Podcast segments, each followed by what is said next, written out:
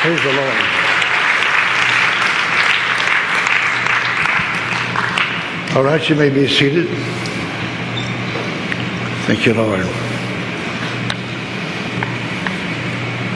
Blessed be the good name of the Lord. Isn't the Lord wonderful? I'm telling you. Okay, Greg, you can bring those up if you want to. I just uh, forgot to do it last night. Started an altar call and I didn't. I didn't do it quick enough before. This is the last night and the last time you'll have the chance on this trip. So I mentioned some of the things that you need. You can decide what you want. Look the table over after service. Uh, you have authority. But if, but if you don't know it, you stir up the gift that's in you. You have authority. A little mini book. You must know your authority. Another little mini book. I've got 37 mini books, I think. Confess. Confession brings possession. That's one of the top sellers in the mini book. And this one here, Brother Higgin was my best customer on this. He ordered these by the thousands. He said this is the best book that I ever wrote. God's power through the laying on of hands. I think I have all the scriptures in that book about laying on of hands in the New Testament. How to live and not die. We get lots of mail where this saves your life. Saves your life. Just totally saves your life.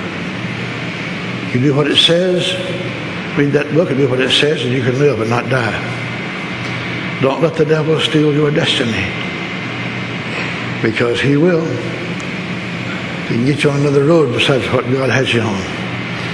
Don't forget to laugh at the devil. Laugh at him. You know, the Bible says, you'll put this together? The Bible says laughter, in other words, maketh like good medicine. You can have any kind of disease. I don't care what kind you got. I don't care if it's a crooked leg. You can laugh at it and command it with authority to be normal. I command you be normal, and then laugh at it. Laugh at it every day. Look at your crooked leg, the, the crippleness, and laugh at it. Say you can't, you can't, you can't stay that way because these are my legs. Are you kidding me? Are you crazy? I command you straighten out. oh, oh, you're nuts. Get up the next morning and still crooked. You go, oh, you think you're going to stay crooked, but you're not because I command you straighten out and do it every day.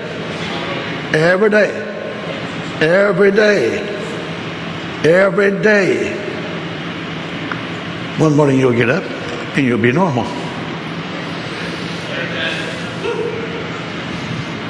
Not maybe either.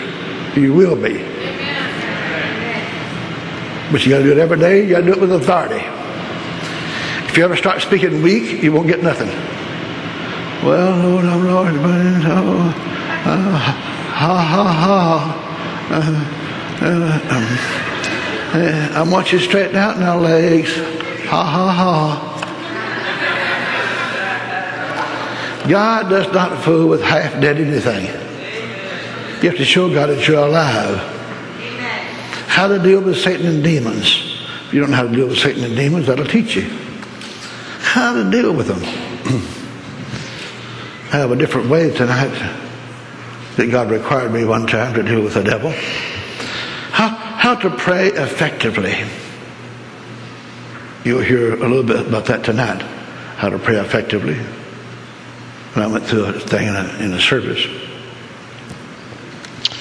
Always remember, if you don't receive something from God, it's because you didn't pray effectively. You prayed wrong and you believe wrong. Now get, get this statement. All things, God says, all things are possible to him that believeth. That's anybody in the world. All things. Deformed children, everything. All things. All things. I told you last night, you won't hardly find no church in the world that knows how to take a deformed child and get it normal. They just, they just, they're not that educated. They just don't know enough. You, understand that? God knows everything, but we don't know everything. And, you're not, and you can learn, you're not going to learn how to do it unless you listen to Him. But when God says all things are possible to him that believeth, he means that. So if it's anything you or anybody else don't get, it's because that you don't believeth. Because God says all things are possible to him that believeth, not to him because you need it. You say, well, I believe the Lord. No, well, yeah, well, sure. People tell me that all the time. I started years ago asking them, I said, well, now wait a minute. Oh, I, you know, I have people stop me all the time and say, well, I, I, I believe the Lord and I did everything you said, but it didn't work. I said, no, you didn't. Uh-huh. I say, uh-uh. oh, yeah. I said, no, you didn't. Are you trying to tell me that God is a liar? Well, no, no, I wasn't. I said, yeah, you did. You said you believed and didn't get it. There's no such thing as that. Do you understand that in your squirrely mind and your thick head. There is no such thing as that. And you don't have no friends nowhere in the world anytime that believed God and didn't receive. There's no such thing as that. You understand that? There's no such thing as that. God says, All things are possible to him that believeth. Oh, well, I'm a Christian. I believe. No, no, no, no, no. No, you believe what they believe when you go to church. You're trained. You ever stop and think that your teacher don't know much? If you can't get God to do something, you either not listen to your teacher or they don't know much. All things are possible to him that believeth. And you have a good man in charge of this church. Rodney, he's got patience. Patience is what makes faith work and you, and you receive from God by faith. God is a faith God. And, you know, Rodney, he'll just walk around with patience and uh, just stand and look at you.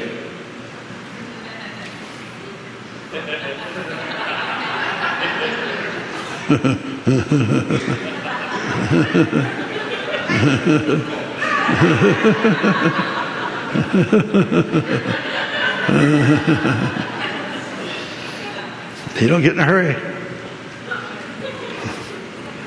But he believes God for some of the strongest things I've ever seen in my life.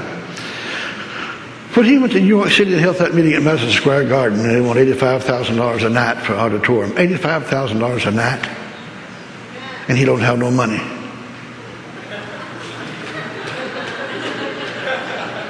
But he told him, he said, well, I will have it though. He didn't have no money. He said, but I will have it. And he had it. Paid it all off through faith. He believed. This is a tape series, How to Live and Not Die. Now, I'm, holding a meeting one time in El Paso, Texas, at Charles Nieman Church. Brother Charles has a church there, about 3,500 people. And I was speaking in his church. At that particular time, I knew an RN nurse in LA, in Hollywood, around Hollywood there. Her name was Tony, spirit filled Christian nurse, RN. And Rock Hudson had AIDS and he was overseas and he he came back from overseas and went to the hospital. And she became his nurse in the hospital. And then one more girl in the hospital helped her was assigned to him, and she was a Christian too. Tony used to come and hear me teach when I go to LA and stuff, you know. So I'm speaking in a meeting in El Paso, Texas. Now then, uh, he's at home. She called me on the phone, Tony did, and says, Brother Norvel, they're going to move Rock Hudson from uh, the hospital back home because they've given him up to die, and they say he won't live very much longer, maybe a few weeks, a few months, but they, the hospital can't help him, so there's no use in staying there. They're going to assign two nurses to him. He has to have somebody with him all the time. Pray that God will have them to pick me and this other girl, both of us are Christians, to go to Rock Hudson's mansion with him and take care of him there. So we prayed, and they got us. Both of them got assigned to it. Twelve-hour shifts, six to six, six to six. One of them worked twelve hours, the other one worked twelve hours. So I'm in El Paso, and, and the Lord moved upon me concerning Rock Hudson. I've been praying for him. He said, Take your tape series, How to Live and Not Die, and take your tape series, You Must Speak to the Mountain. Fly from El Paso to LA. Call Tony. Ask her to meet you at the airport and give her these two tape series. Tell her to take them and put them in Rock Hudson's bed. You know what made Rock Hudson a homo, don't you? I mean, queer. I mean, a gay. It's all the same thing, you know. All from hell, so what difference does it make, you know, what you call them? And, and so he made. Uh, Rock Hudson used to be from a small town, Illinois. There's always a reason why anybody in the mental institution or anybody that's sick or anybody that's in trouble, there's always a reason how you got that way.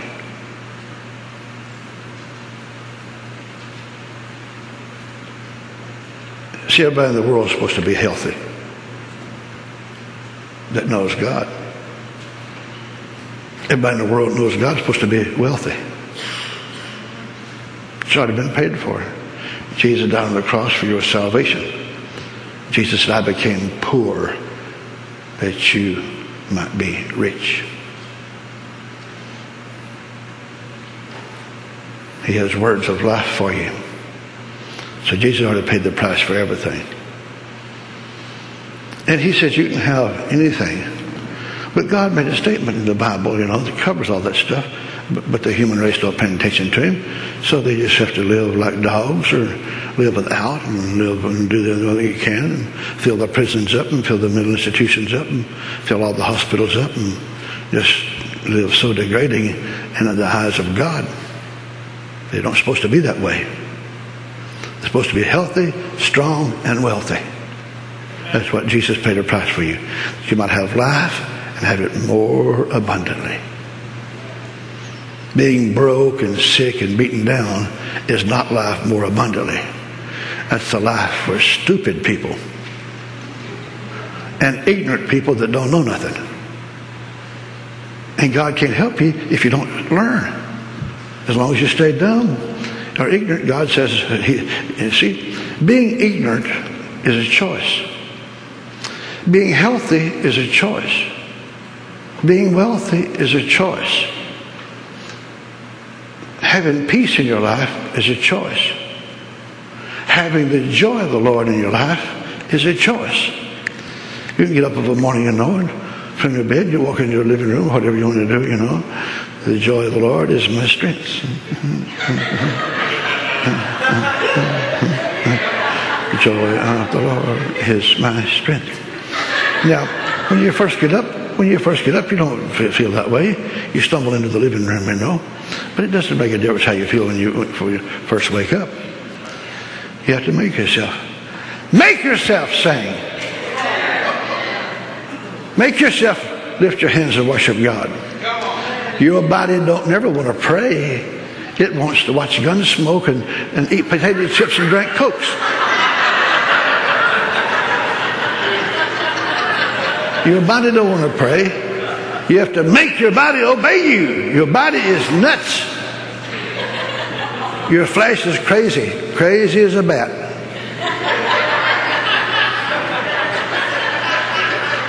And you obey your flesh, you'll be as you'll be as confused as a bat. You'll be flying like this all the time. Not know where you're going. and it's the most simple thing in the world for people to be healthy and be wealthy and have full of joy and full of peace. It's the most simple thing in the world. But and you can scream it at people, teach them, and be nice to them or be mean to them, and they still believe what they want to do. Then, well, well. God said, all the things in my word is my law book. All the promises I've made from Genesis to Revelations, all of them, a little over 3,000 of them. God says, they're all available to be yours. All of these are possible for you to have for those that believeth. And all, and God says you can have them if you do one thing. Just one thing. God says, don't forget to thank me for everything. all the things that God provided for you uh, that you don't have, the only reason you don't have it is because you didn't obey God. He said, forget not to thank me for everything. And those things that you forgot to thank God for, you don't have them.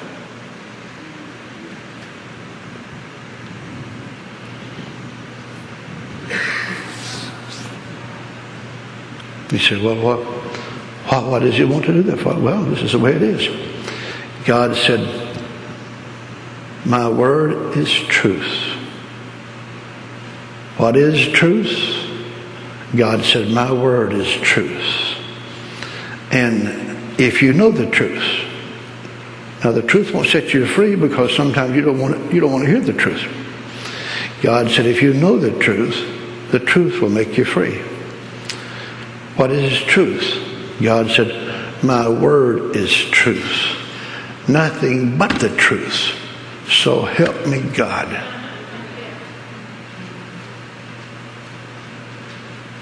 So pick out what you want and remind God. God said you have to remind him. He don't work automatically for nobody. There's one thing that God will let you do though. He'll let you die years before your time. And he won't do anything about it. He will not come in your hospital room and heal you. He won't come. You, could have a thousand Christians there. He won't come. You have to show him you believe him. If you believe him, he'll come. If you don't believe him, he's not coming. I can tell you right now, he's not coming because he works through faith. And he said, Remind me of where I promised you health, if that's what you want. God said, Remind me of the scripture where I promised you health. Remind me. Remind me, you want some money? Remind me where I promised you wealth remind me of chapter and verse where I promised it to you. And it's all in there. All of it. But if you don't even know where it's at, how can you remind him? And he demands that you remind him where it's at because that way you can put him to a test. You said, You said it, God, and the Bible says that you cannot lie. So if you cannot lie, and you promised me this right here, and I tell you I believe it, and I'm going to worship you every day, and I'm going to thank you for it, and it's mine. Well, if you do that, it'll come to you. Because, especially where money is concerned, or health or anything else he promised you. But you have to take caution with money. Uh, God can't afford to, to bless a lot of people with money. Of course, they don't believe it either. Because uh, most people cannot stand to have money and live a Christian life. Or be on fire for God. I've been an employer for over 50 years. I used to have 14 secretaries. I have a lot of different businesses.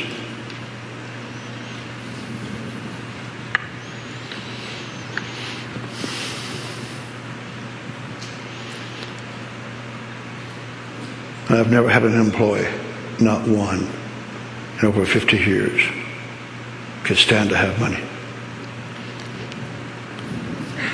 and stay normal.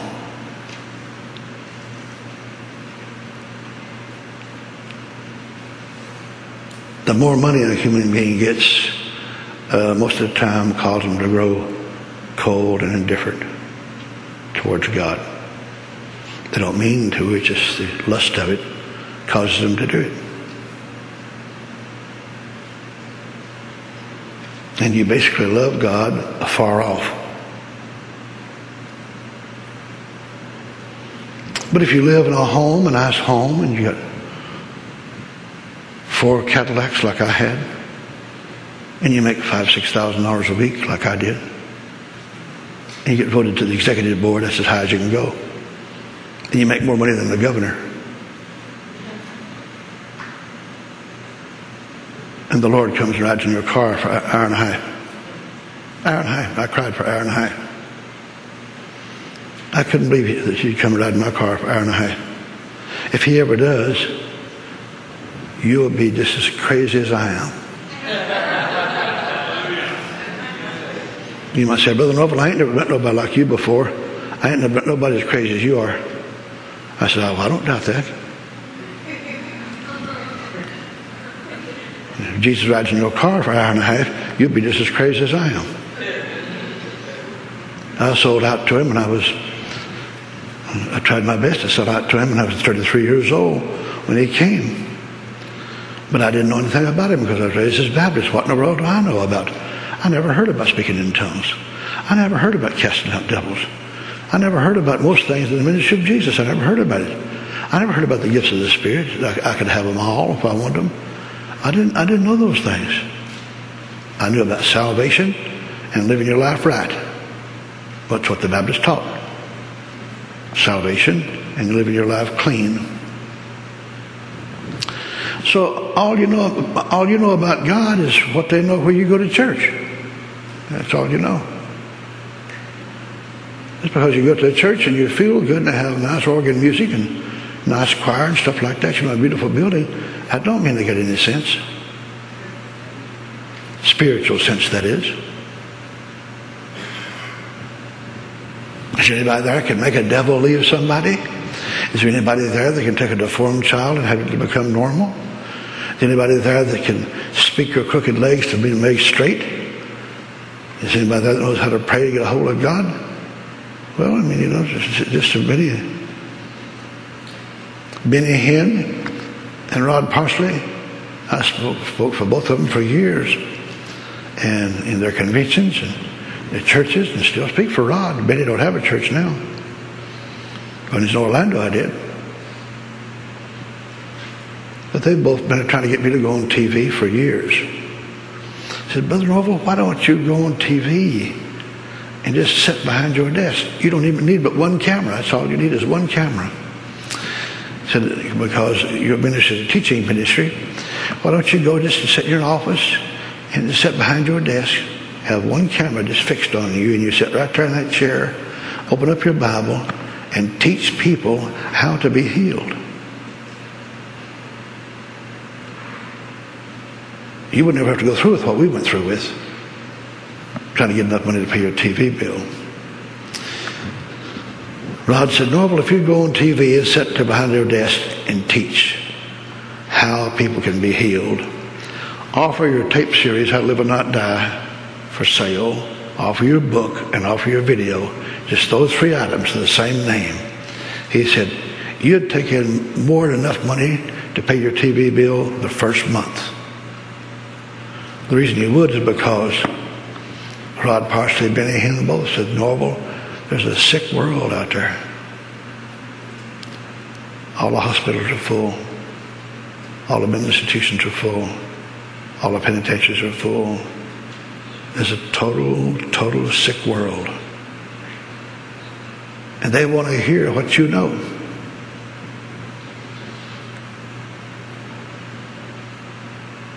Because I trained Rod for a week.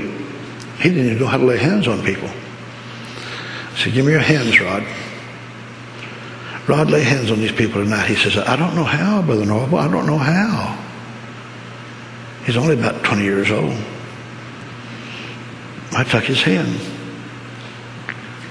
Because his mother was dying of the disease and his sister was demon possessed.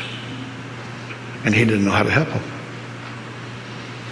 So a fellow used to sing for me on the road. It was a friend of Rod's, and he asked him, says, You know anybody I can take my I love my family. Rod does, he loves his family. He says, I have a sister that's demon possessed. She nearly drove the family crazy for two years. She fights, she does everything. And um, and my mother's dying of the disease. And I don't, I don't know anybody I can take them to for help. Doctors can't help them.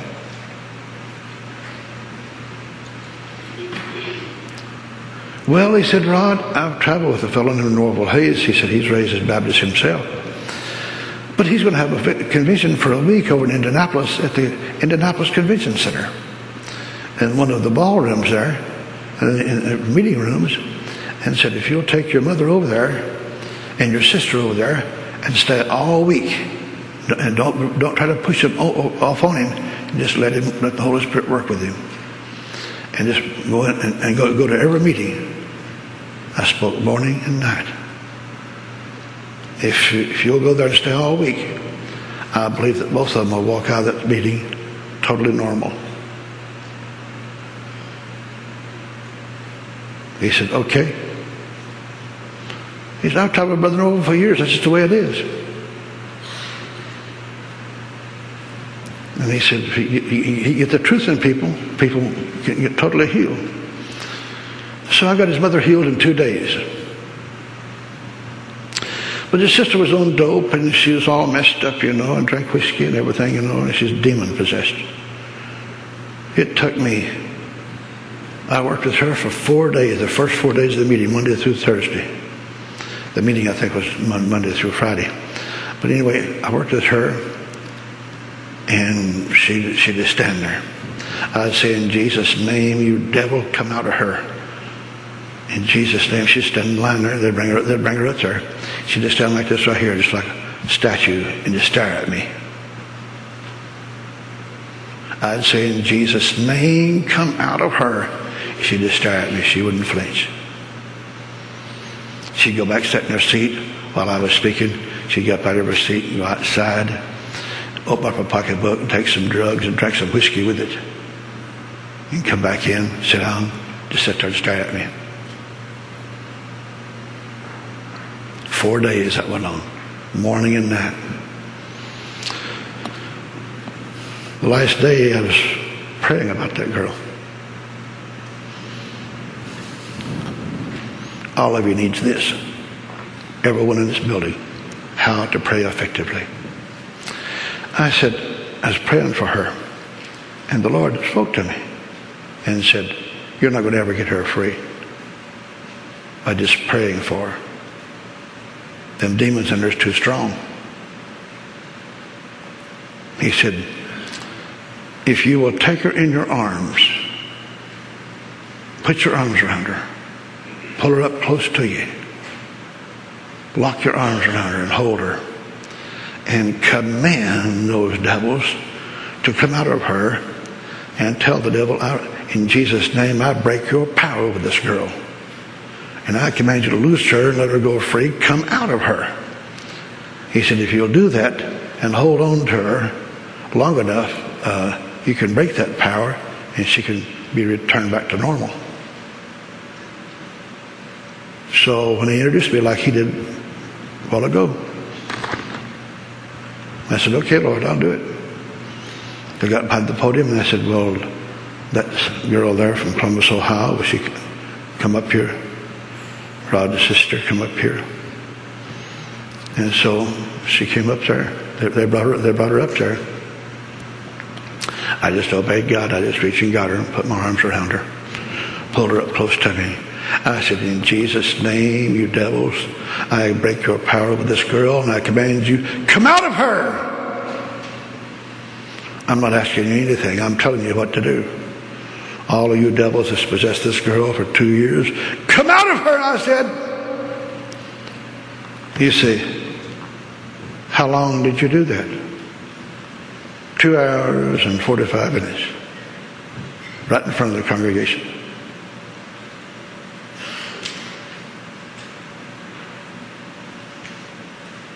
It's called faith. It's called believing God what He says. Oh, you can find a lot of ministers who give you a good five minute prayer, 10 minute prayer, something like that, you know. But you have to obey God. And sometimes you can get help like that. When anointing comes, you can get help for somebody sometimes in five seconds, 10 seconds.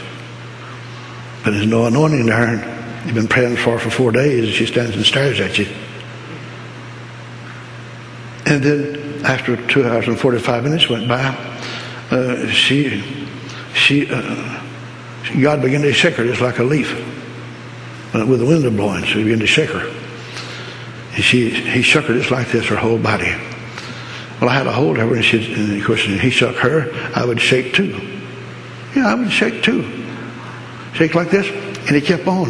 And I kept saying, in Jesus' name, come out of her! And she'd shake like this, and she kept on shaking, shaking, kept on shaking. And finally, she got to shaking so, so strong, I couldn't hold on to her. So I just unlocked my arms from around her and let her go. And God was shaking her like this, and He slid her to the floor. She hit the floor and she started crying.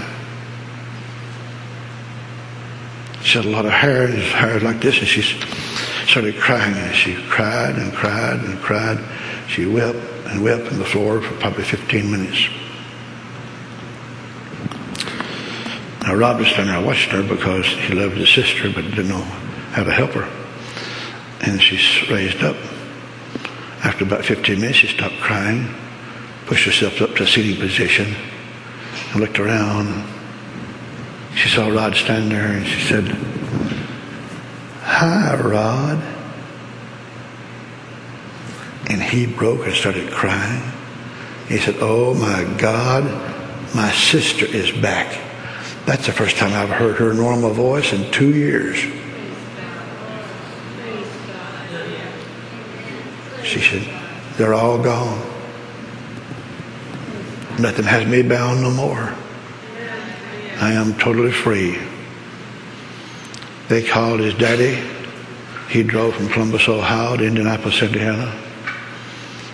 Walked in the auditorium and saw his daughter normal. Her standing like this, you know. he couldn't stand it. He turned her loose and walked all the way to the front of the auditorium, put his face against the wall and down on his knees and begin to thank God, thank God, and praise God and thank Him what He'd done for His daughter. I mean, I'll, I'll be honest with you, folks.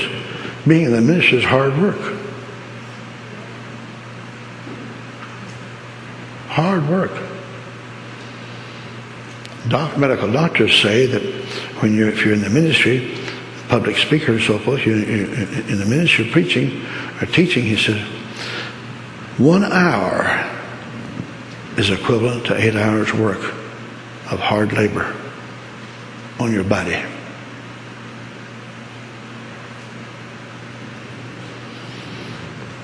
So if I had known how to pray effectively and know what faith was, Rod Parsley's sister would be dead now. She'd been dead a long time ago. How to pray effectively.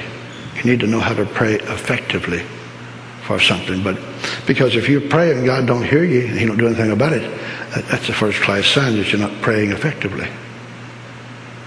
You need to learn how to pray effectively. You don't pray the same way for everything. You have faith the same way. God said, Those forget not to thank me for everything. Anybody in this building that's sick right now, 10 years ago, if you would have started saying with your mouth, and you probably probably a Christian, I want to thank you, Lord, because I accept Jesus as my healer. I'm born again, but I accept Jesus as my divine healer. I want to thank you, Lord, for good health. Thank you, Jesus, for good health. Thank you, Lord, for good health every day. For 10 years, last 10 years, you wouldn't be sick tonight. Because when God hears you, when you're born again, the Bible says the eyes of God never departs from you. When you're born again, the moment you're born again, and the Lord writes your name in, in heaven in the book of life, you become a citizen of heaven. Now God's directly over you. You're one of his children, but you're living on this crazy earth again. Now, this earth is nice and beautiful. Uh, you know, if the devil wasn't here, God made the earth pretty. But the way we have to live here, that's not what God intended. But, you know, women likes apples.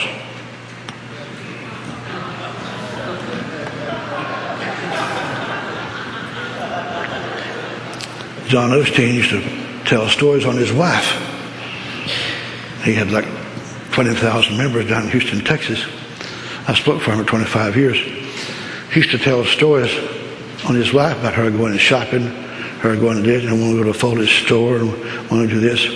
One day she gets up and she says, Oh, she said, Oh, John, where would you men be without us women? He said, in the garden.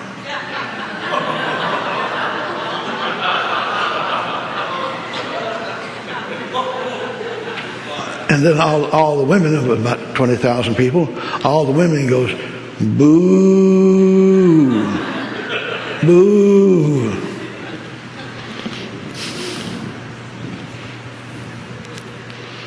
Well, Adam should have been stupid enough to follow his wife and she disobeyed God. You have to be stronger than that, you know. Thank you, Lord. Thank you, Lord. So Tony took this and she met me. And I said, Tony, does Rock Hudson have a, does he have a, a uh, tape recorder where you can put a little tape in and play it by his bed? She said, no, he don't have one. I said, well, I bought a Panasonic the other day for $35 at, at, uh, at Kmart. And it's got a good sound to it. And I said, I carry one with me in my, in my suitcase on the road. And I said, here's your $50, Tony. Stop at a Kmart on the way back home and buy him one of those Panasonic tape recorders and take it to his room and plug it in. And put these, speak to the mountains, put it down, put this one on top. Let Rock look at that. He's facing death. How to live and not die. And so I wondered, you know, how he got like that. Well, I went to Rock's hometown. He was raised in Illinois as a kid, and he was a he was a Catholic altar boy. He, he, he lived in a, in a he lived in the most unique city. You probably don't even know this. It's in America, but, but it is though. I've been there. He lives in a city, a small town in Illinois. That all the squirrels in Illinois are white solid white, and got pink eyes. All of them.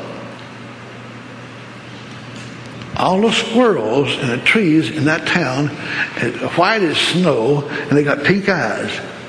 Now the town next to them, know, they're all gray. That's the only town I know of in America that has white squirrels and pink eyes. Rock was raised in that town. And he looked like a movie star. Rock did. Even when he was a little boy, he was so handsome. And so he went to the Catholic Church one day to do some work with it with the, with the priest. And uh, he's eight, I think he was eight years old, and the priest raped him.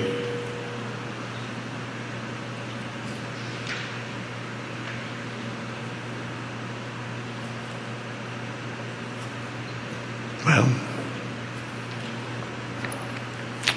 that'll do it, but you don't know anything about it. Eight years old because you don't know nothing about sex and stuff like that.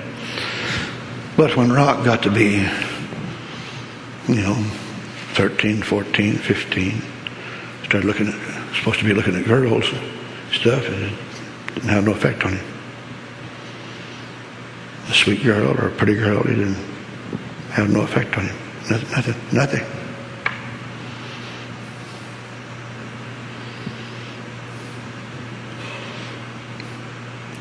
but he liked to look at boys.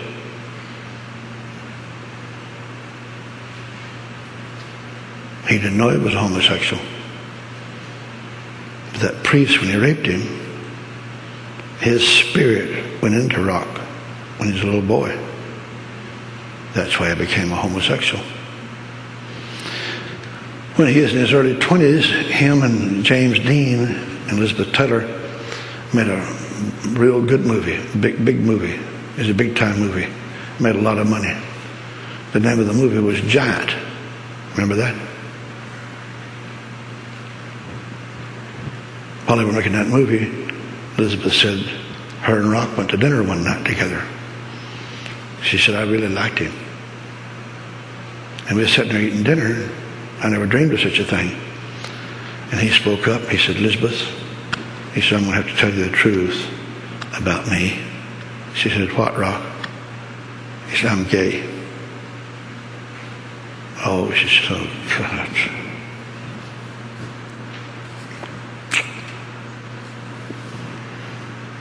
She said, what a waste. What a waste.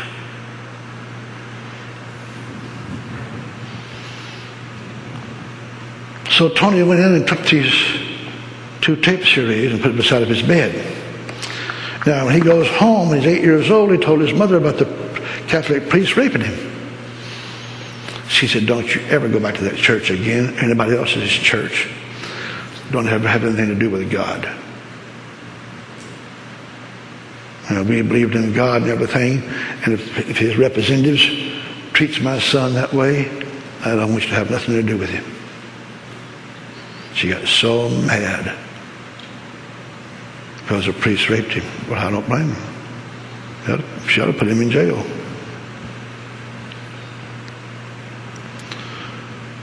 So he didn't go to church. He got to be grown, though. He was good looking. And Hollywood wanted him. And they got him. He became a famous movie star, made a lot of movies, lots of them. People liked him all over the country, you know. Thousands of women, I'm sure, were disappointed when they found out he was gay, you know. They didn't know it for a long time. He was in his 30s, I guess, at least his 30s. Um, no, he's probably in his early 40s before the American public ever found out he was gay. He got married one time, but didn't last but a few days. But he only did that, you know, I guess try to put on her front or something. She said, I went in normal and I put your tape series like this outside of his bed. And he said, What's that? Said, This is a this is a gift that a friend of mine sent you, Rock. And he bought you a tape recorder. He sent you two tape series. He said, I don't believe in that kind of stuff. He looked at it and he says, I don't believe in that kind of stuff. She said, Well, he's known you and watched watching movies a lot in his life, and he, he, he wanted to send these to you. He sent them to you anyway. And he said, Well, okay. And so she put them down there, and then one day she left them there for two, three or four days. And one day she was there, and that blonde-headed guy he'd been living with for years in his mansion, Rock had a big mansion.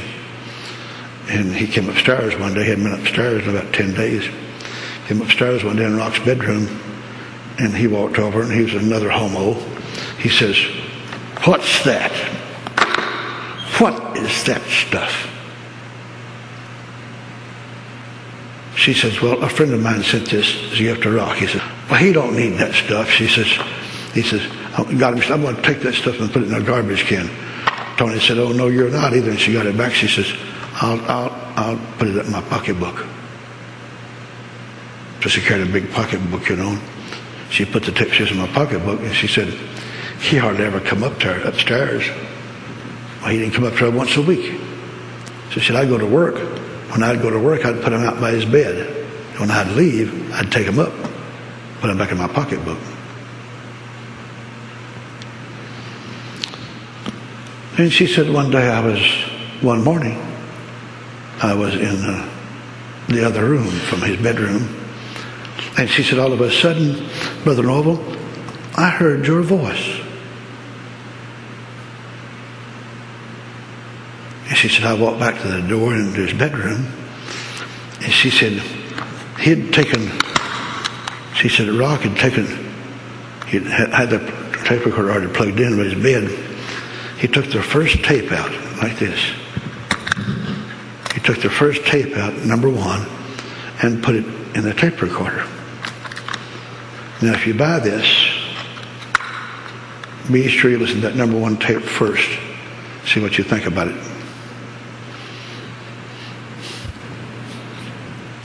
And he started playing it. She said, and I watched him, and he was so interested in that. He said, he's listening to you. He's like this. Well, he'd never heard anything like that before. He, she said, he just kept listening. She said, one side run out, had to change it over. And he said, I, I walked in. I said, Mr. Hudson, now, I'm, I'm, I'm an RN. I know about medical science.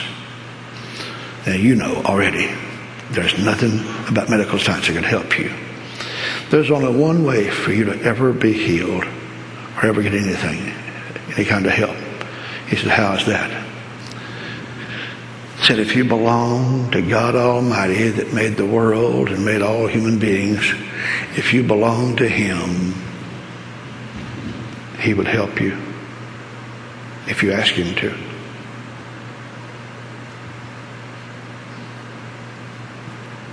She said he sat there thought for two or three minutes, and he said,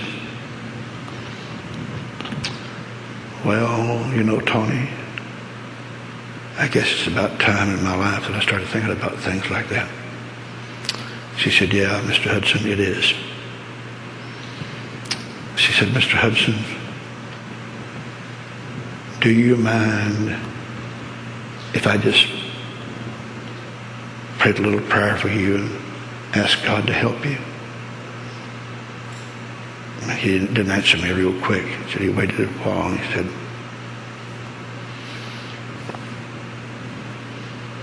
Well, I guess it'd be okay, Tony, if you want to do it.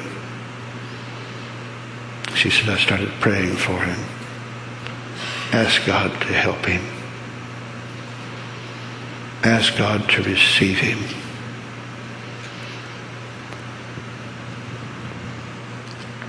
Praying like, I know you receive him, Lord, and forgive him of anything he's done if he only asks you to. You have not eternal life because you don't ask for it. You have not health because you don't ask for it. You have not wealth because you don't ask for it. She said, Mr. Hudson, it's so plain. She said, with your mouth, just say, Jesus, I love you. I believe that you made me. And I ask you to forgive me for anything I've ever done or anything I've ever said that's against your will. Please forgive me. I stopped her and I said, Now, Tony, did you hear him ask the Lord to come into his heart?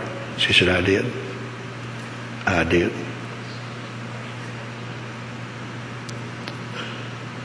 So, me and Pat Boone had been friends for years because he's from Tennessee. His wife is from Tennessee too. She's Pat Boone's father and mother was good friends of mine. I've been to their house and eat with them and everything, you know. And Shirley Boone was Red Foley's um, daughter, Pat's wife. They met in high school in Nashville and got married was at that time Shirley's daddy, Red Foley. He was the most popular. He had the name of having the best voice in, in country music. He's the one who made that famous that, that song famous. There's peace in the valley. Nobody could sing it like Red Foley. Peace in the valley. And he had a lot of other hits, lot, lots of hits. And so when I became Pat's friend, he wanted me to come to his mansion and spend days when I go to LA and, and live with them. So I'd go. So Debbie and me became friends. He had what, five daughters. He has a whole bunch of daughters. No sons, just daughters. So Debbie and me became good friends because she got saved and gave her life to the Lord. And Debbie was a good singer. So she'd help me in meetings and stuff, you know. I invited her to Hawaii one time. We had some big meetings together. And different places. I invited her to John Osteen's church. She packed the place out. And we just had meetings together. When I started my unwed brother's home, and I had to have $100,000 my maternity home that I got now, this is like 20, 20 some years ago. Uh, Debbie Boone and the girl on, on the hee-haw, she was real popular at that time, Ellie Mae, the, the pretty blonde-haired girl was on hee-haw. Her and Debbie went with me. They came and went with me, and I, I drove them around, and we'd go to different places, and we'd all minister together sing, give testimonies, everything. All three of us. And we raised money to buy that maternity home for unwed mothers. And so when we got off the road, I sent Debbie a $5,000 check and uh, for going with me and helping me. And when she got it, she sent me the $5,000 check back then sent me one of her own checks for $5,000. He said, Brother Norvel, it's an honor for me to go help you do that. So you, you just take this check back, and I want to give you another check for $5,000 to go towards that unwed mother's home ministry. And so, but I had a good time with those two girls for several days. We went, we, we, we wound up the trip in Tulsa, Oklahoma and I had and I, I booked Debbie in the in the uh, Mabee Center at Oral Roberts University. She packed the thing totally out because she made that one record, you know. That's the only big hit she ever had. What's the name of that thing? Yeah, you light up my life. Said the number one in the nation for 18 weeks. But people would come to hear her sing it, though. And she'd sing other, other songs also. So I was up in, uh, up in Gatlinburg holding my convention. I'll be there this coming uh, Thanksgiving week. In fact, Rodney's going to be there and speak for me about two or three nights. And uh, I got a phone call, emergency phone call. I went outside and Shirley was on the phone. Boone. She said, Brother Norvel, she said, Pat and me has known Rock Hudson for years. And she said, we're good friends of his. I said, we go visit him and pray for him sometimes. But she said, he, he, he's been listening to your tapes. And we, we got permission for you. He, he give permission for you to come and pray for him.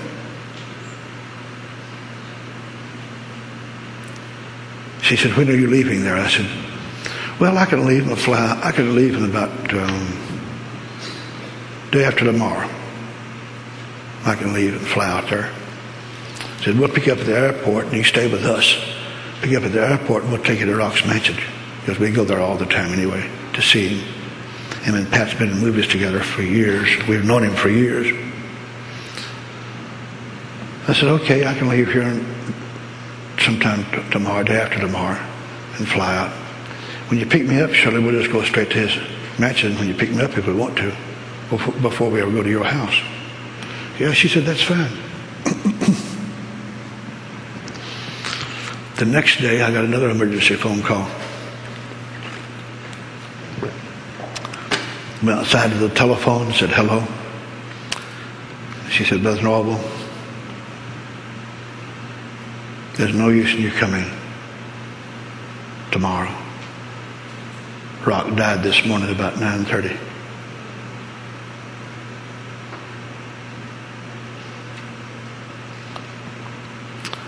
I said, well, I know he had AIDS real bad, but listen, it's just the way it goes. But thank God he was saved. Yeah. He got saved that, that one tape, that first tape there. About two weeks after Rock died, I, I usually pick up USA Today paper. And uh, then I opened up the purple little thing that tells about movie stars and stuff, you know. I opened it, I was looking through it, and there it was, about half of the page. Top of the page, like this, was a picture of Rock's mansion. Beautiful mansion.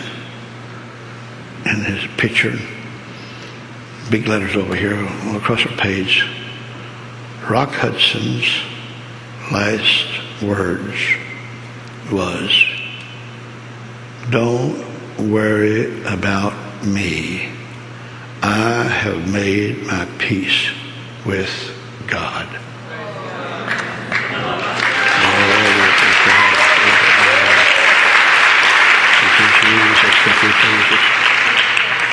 So I said, well, if one tape could reach a man of his stature and his intelligence and be a popular movie star was, I'm going to to that tape over again.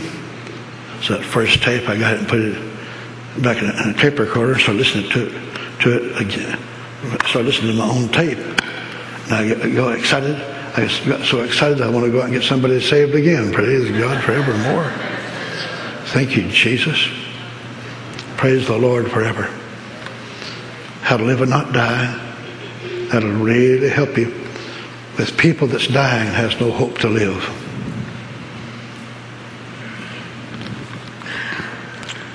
Now, this is some of the material that will help you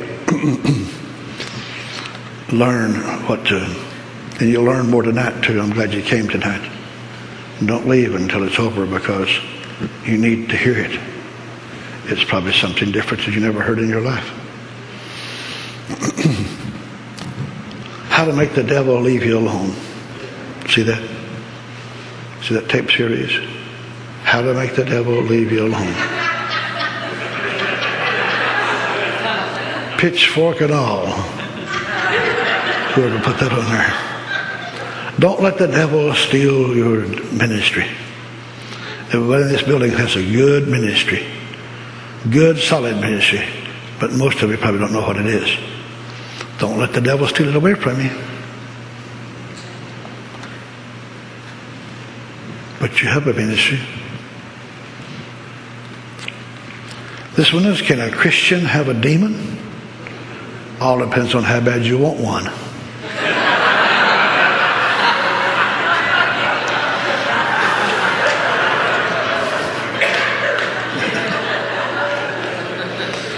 I give you power and authority over all demons.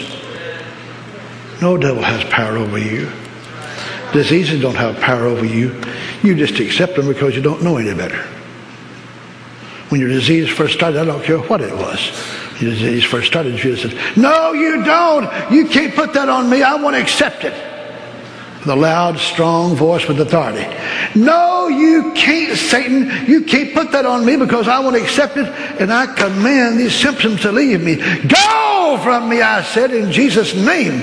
I command you, come out, go out of my body. And you do it every day. Every day. Every day don't go, get louder. Louder and louder. Benny Hinn tells he tells people, he says, I think I've been his oldest friend in America because Benny got saved in a home meeting. He, him and his folks used to live in Canada. And they moved there from over in Jerusalem in Jordan, where he was raised. And the, he got saved in a home meeting when he was 19. Well, I was up speaking at Full Gospel Ministries Convention in Browns, Brownsburg, Canada, uh, and he, he came, uh, they brought him here in the afternoon session.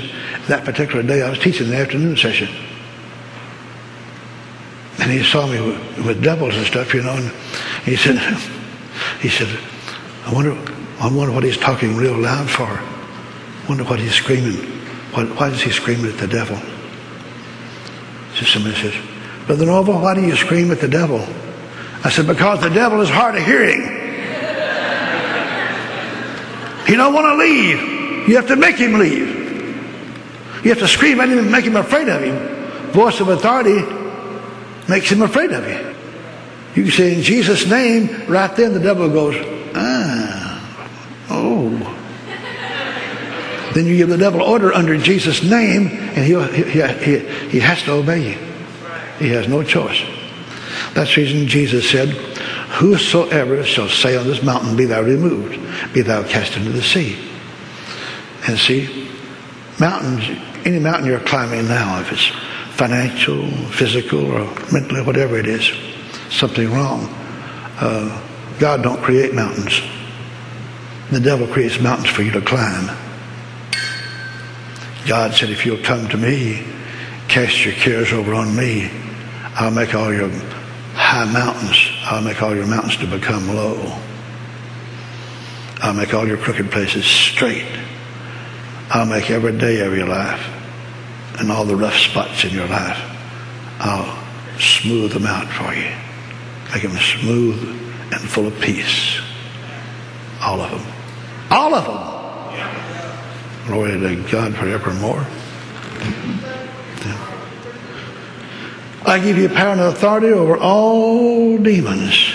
You have power and authority over all devils, all diseases, anything that comes to harm you.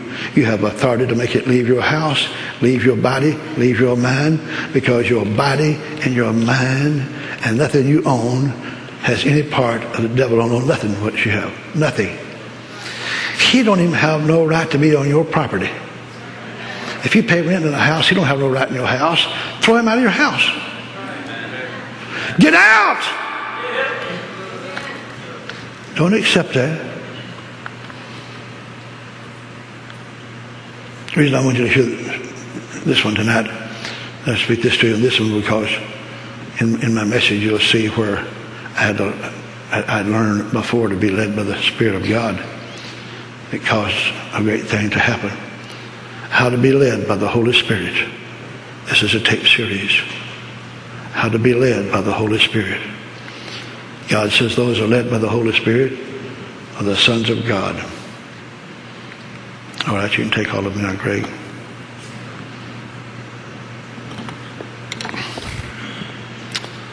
So I've got two scriptures that God used one of them. No, he used both of them in what you're going to hear tonight. But I want you to hear the scriptures first so you'll understand. All right, in the book of Matthew, everybody say Matthew. Okay, you'll need that in a little while. Because the Lord, Lord remind me of the book of Matthew. All right, the book of Matthew, chapter 8 of the book of Matthew. Starting with the 16th verse.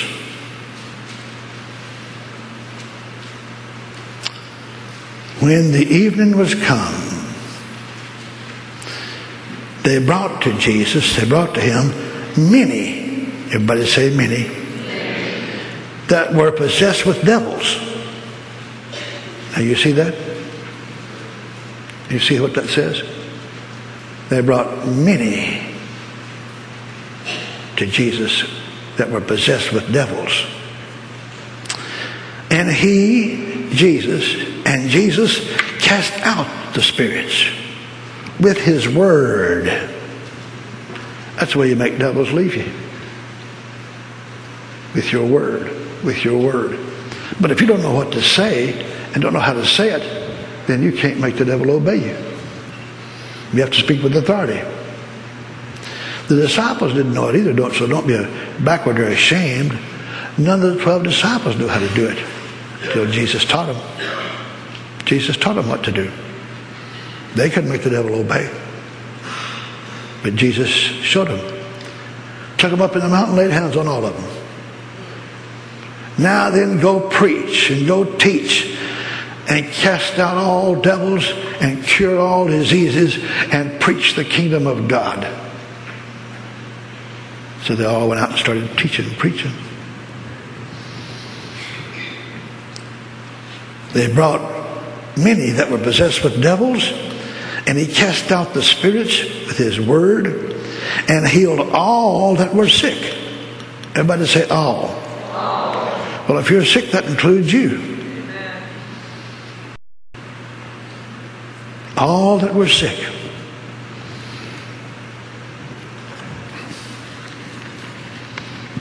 Now then, the Lord taught me something, and I'll share it with you tonight. And from Romans, I knew what Romans chapter 8. Turn to the book of Romans, chapter 8. Romans chapter 8, verse 26. Likewise, the Spirit also helpeth our infirmities. For we, everybody say we. Everybody say we means me. Likewise, the Spirit also helpeth our infirmities, for we know not what we should pray for as we ought. But the Spirit, the Holy Spirit inside of you, but the Spirit itself maketh intercession for us with groanings which cannot be uttered. And he that searcheth the hearts knoweth what is the mind of the Spirit, because he maketh intercession for the saints. Everybody says saints. Means me. The Holy Spirit maketh intercession for the saints according to the will of God. You might say, Brother Norvel, do you know the will of God for me? Are you kidding? I know the will of God for you and everybody else in the world. Oh, you do? Oh, yeah. Uh-huh. What's the will of God for me, Brother Norvel? Victory. Nowhere in the Bible will you find that God honors defeat. Not God's will for you to be defeated in anything. Anything comes from heaven. Jesus paid the price that you might have victory. You might have life and have it more abundantly. One day I got the strangest phone call. Of course, I'd learned about the Holy Ghost being inside of me and being baptized in the Holy Spirit and ministering to, from place to place. But I got the strangest phone call. My phone rang. I said, hello.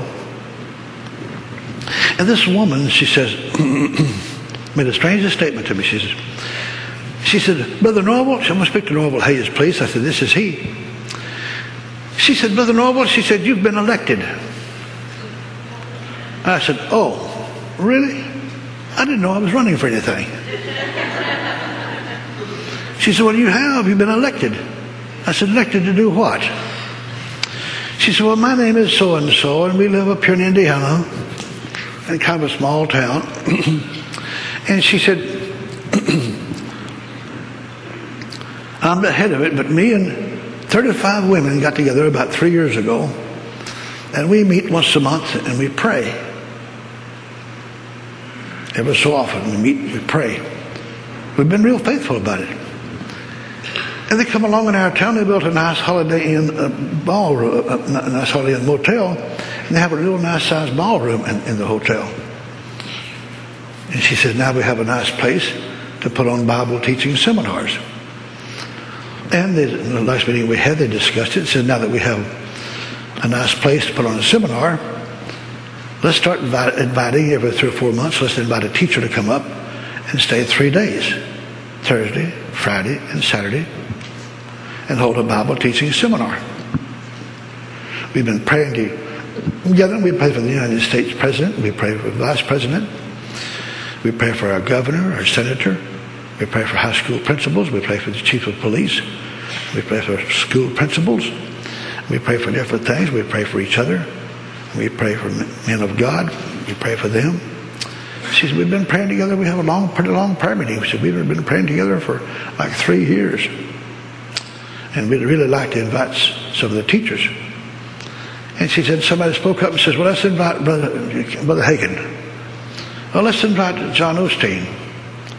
And let's, let's invite somebody else. She said, no, no, that's not going to work. She said, let's, let's, let's get, get a system here that works. She said, I'll tell you what, what we'll do. This is right with all of you. I'm going to cut out right here, real quick, like I'm going to cut out 35 little pieces of paper. And I'm going to hand each one of you a piece of paper. And I want you to write the name of the Bible teacher that you want to come and hold the first seminar for us. Now, whoever, whatever name, whatever pieces of paper has the, his name is the most in there, I'll call him first and see if he can come. Give us a date. If he can't come, then I'll take the next one that has the second most names on a piece of paper. If he can't come, I'll call the third one, or I'll call the fourth one. Does that suit everybody? They said, "Oh yeah, that sounds real fire. Yeah, that, that's good. That's good." So she said, "I did. Passed the papers around, put all the names in a hat like this, you know. Then we put, them all out, and we counted them just like this, you know. And she said, "Your name was on more pieces of paper than anybody else's was." She said, "So you won the election." I said, "Well." Praise the Lord. What does that mean? She says, that means that you're invited to come, I think it was Logansville, Indiana, uh, to the Holiday Inn and hold a teaching seminar for us on Thursday, Friday, and Saturday. Do you have a, a week that you could do that? Now, he's just talking to me. He said, I don't know who this woman is. I'm more of a house cat. I don't know who she is. She may be a flaky for all I know. But but remember that tape series I told you that you should try to get how to be led with the Spirit? My, while she was talking to me, my, the Holy Spirit inside of me, my belly began to feel real good. Yeah. My, my, my belly began to feel real, it feels so good and smooth. I said, oh my God. And, and, and I thought, I believe the Lord wants me to go and speak for this wild woman. I don't even know who she is. I mean, I don't, I don't book meetings unless I know who they are. I mean, I mean, know. So I said, well, uh, I said, she says, well, can you, can you come to the novel? I said, oh, well, why, why not? I might as well. Anybody as wild as y'all are, meet, meet for three years together and pray. I said, somebody ought to come and help you. She said, Oh, they'll be all they'll be so happy, they'll be so happy. What can you coming? I, I told her. She said, Oh, they'll be so happy, oh praise God forevermore. And she said, All right. She said, We'll take care of you now. I said, That's uh, that's that's up, up to you. And she said, well, we'll we'll teach you real good, Brother Norvel. And I said, Okay, it's fine. And so I went. Started speaking, I believe it was on Thursday morning, I believe, Thursday morning, Thursday night. But they had me speaking for morning and night, both Thursday through through Saturday. and so, but I spoke. Um, I think it was Thursday morning. Then I spoke again Thursday night. I noticed when I spoke, over here on the right hand side, there's a real nice looking fellow there, dressed real sharp. And he just sat there and listened to me teach, you know. And so um, after he heard me once, I believe it was, then he come back and, and every time I spoke there, he was sitting there. But the, the, second service, I believe it was, at the end of the service, he came up to me and he said, uh, uh Brother Norvel, he said, you don't know me, but I, I'm, I'm Pastor so-and-so, and I have the largest church in town. And he said, I was praying, and God told me to invite uh, invite you to come to my church and speak this coming Sunday, Sunday morning and Sunday night. He said, Do you have anything booked for this coming Sunday morning or Sunday night? I said, No. He said, Where are you going from here? I said, Well, I was going to go back home to Tennessee. He said, Well, he said, God wants you to come to my church and speak Sunday morning and Sunday night. Well, can you do that? I said, well, I, I can work it out. But he said, I want to tell you, Brother Norvel, he said, um, I have a problem with you. Well, join the club.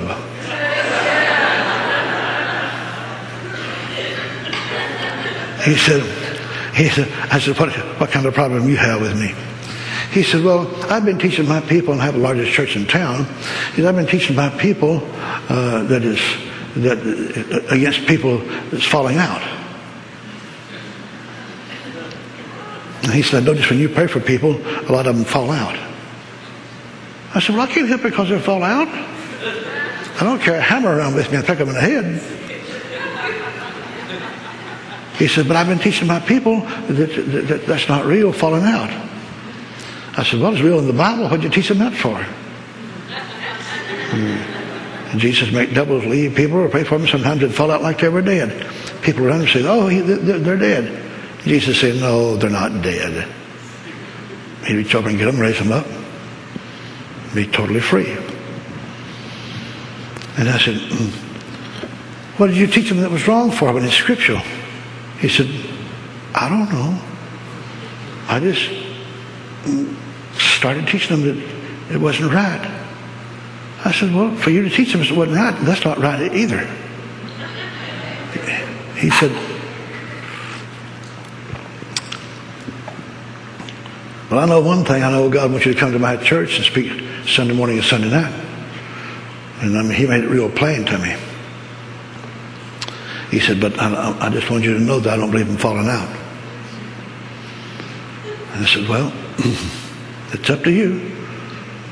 We can think about it, pray, you can pray about it, it's whatever. And he said, okay.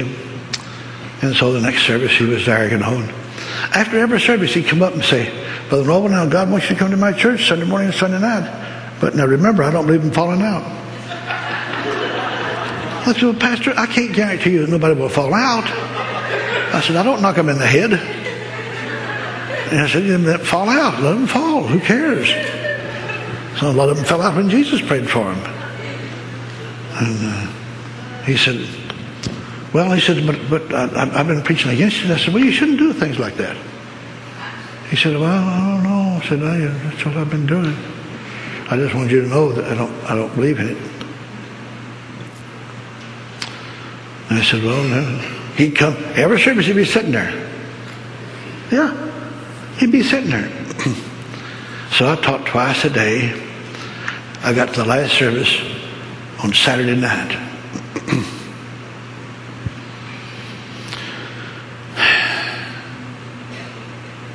so notice Saturday night, some woman back in the congregation, she looked funny. She She's like, look, she's trying to hide from me. She is down like this. Way down like this. I can just see her eyes over the top of the back of the chair. Yeah. I didn't even know what she looked like. See her eyes. and so the last night I had a healing line. I'd been praying for people for different things. So I got through praying for all the sick people that was there. And there was a good crowds come out in that town. And uh, they, they, a lot of people come during the day. And so I laid hands on all the sick people, you know, and prayed for them the last night. And I came back up here like this. I came back up here to thank the people for coming to the meeting, for being so good to me and so forth, you know.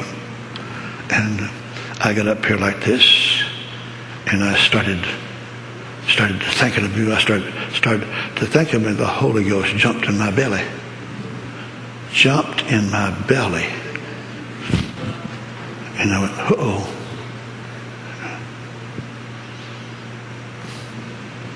And the Lord said to me, There is a demon possessed woman in the congregation.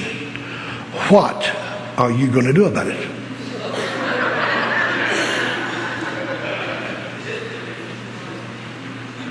You know, Jesus expects every minister in the world to do to do to do the same thing he did to people like that.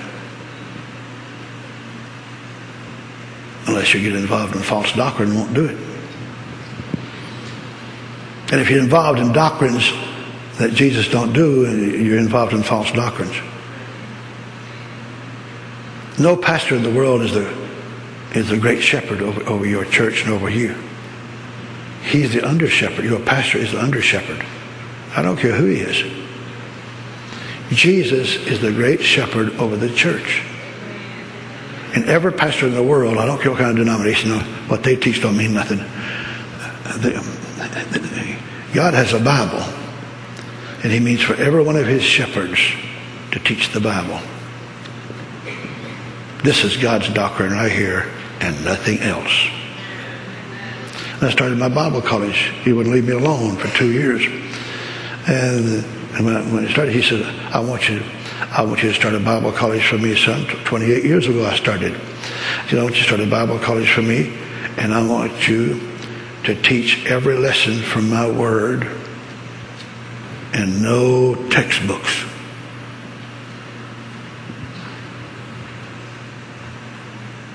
So that's way it's been for 28 years. Been teaching His word. We've been teaching His word, and uh,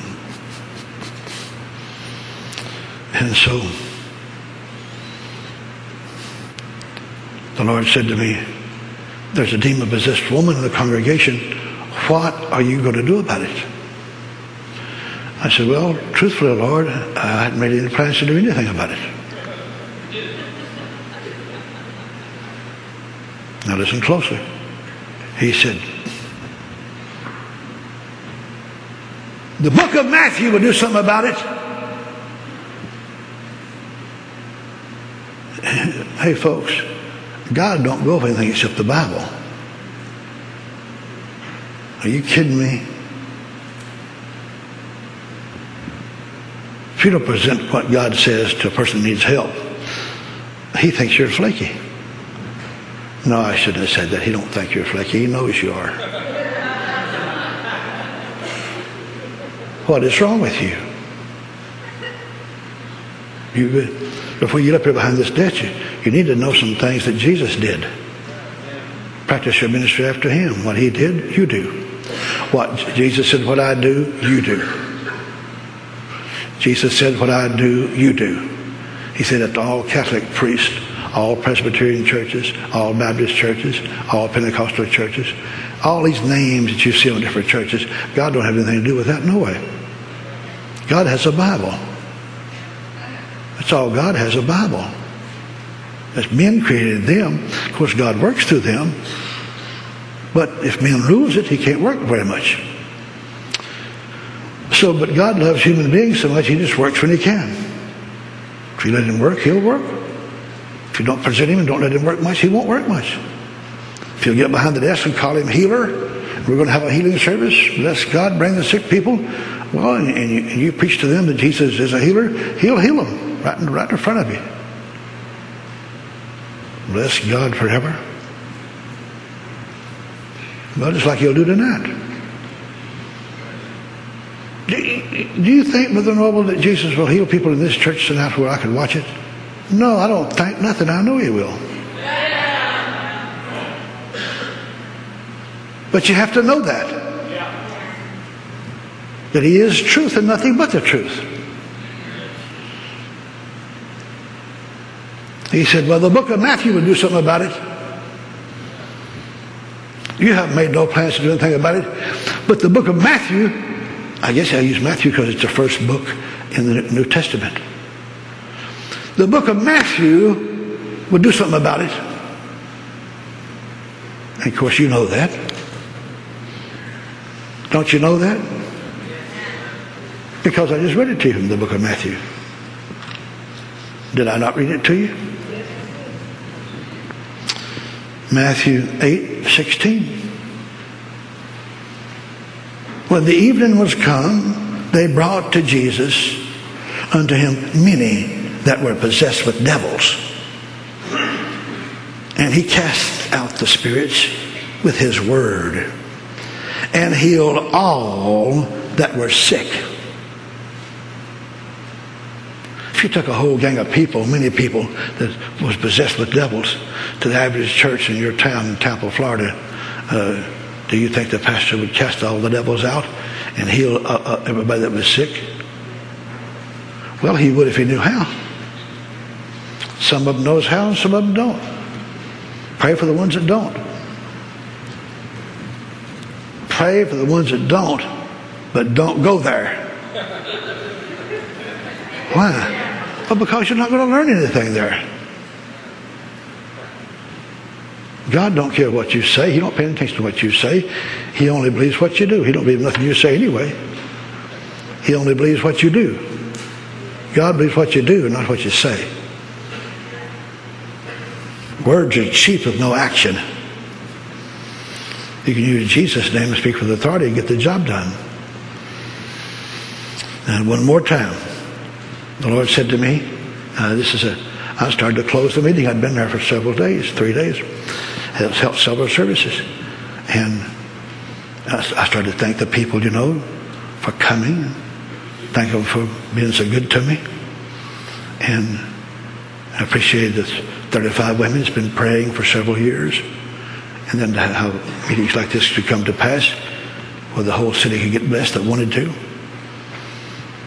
But then, before I could start closing, the Holy Ghost jumped in my belly and said, There's a demon possessed woman in the congregation.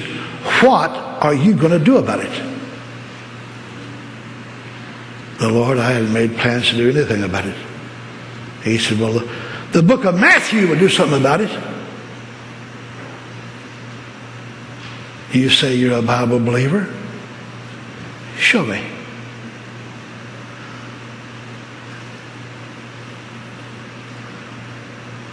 If you if you won't show God you're a Bible believer, He don't believe nothing you say.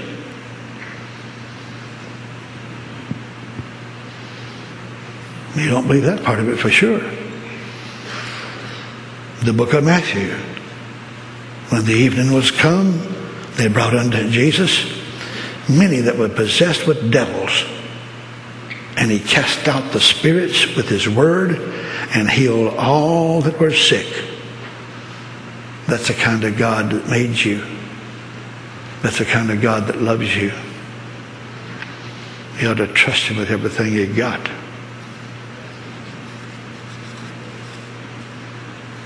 He'll do the same thing for you. His name can cause all devils to leave you if you have any. If you have diseases, his name, because he's a healer, can heal, his spirit can heal any disease in the world. Any person in the world, I wonder what kind of bad shape they're in. I said, okay, Lord, all right. I know, I know that's the truth, Jesus. Jesus, I know that's the truth the book of Matthew would do something about it. And I said, so am I going to do something about it. I'm going to do the same thing about it that you would do. He said, show me. Show me.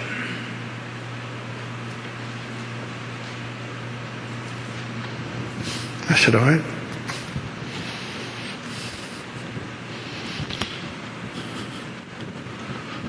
So I told the congregation, excuse me, I'll be back in a little while.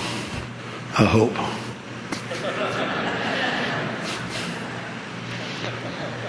And the lady that was sitting as I walk over here, about oh, three or four or five rows back. So she was watching me like this. She'd been watching me all the time I was speaking. So I walked back like this, and I got about as far from here to that lady there in the third row back. I pointed my finger to her and I said, In Jesus' name, I command you, come out of her. Hmm. She snarled. She stood up, spread her legs like this put her hands on her hips like this, and she said, uh, uh, In Lucifer's name, I won't come out. I knew right then I was not in a Baptist Sunday school.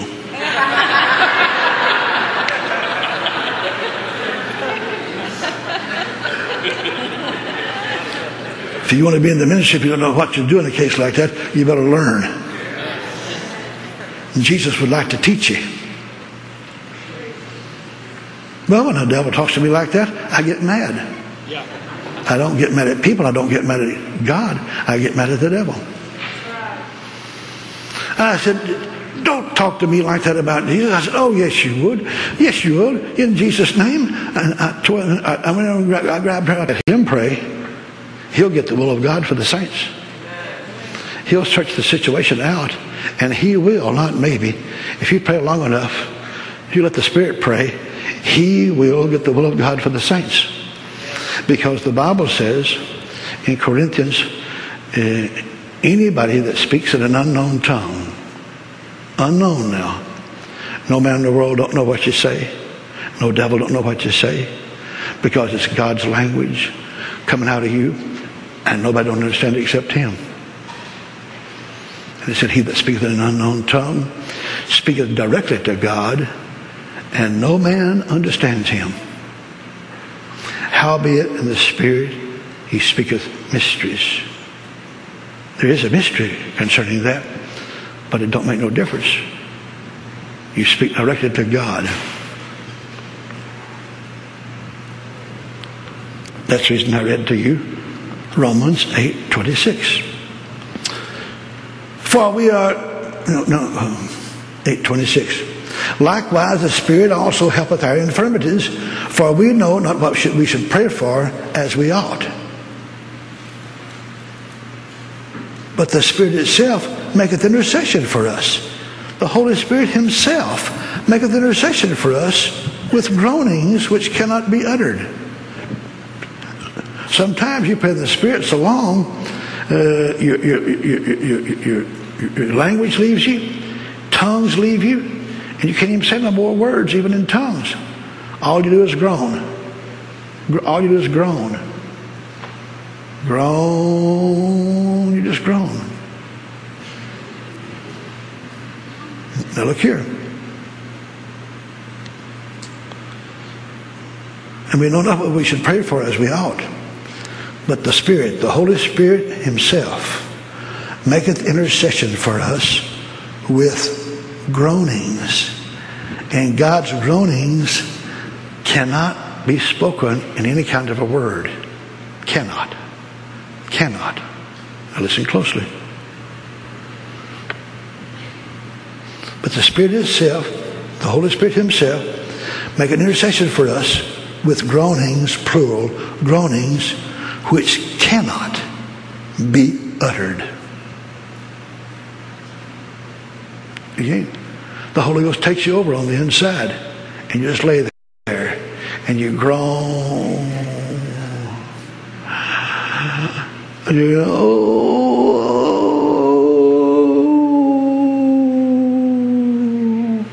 a, groan, a, a, a, a groaning comes out of you. And you just keep on groaning. You just keep on groaning. You can't even say nothing.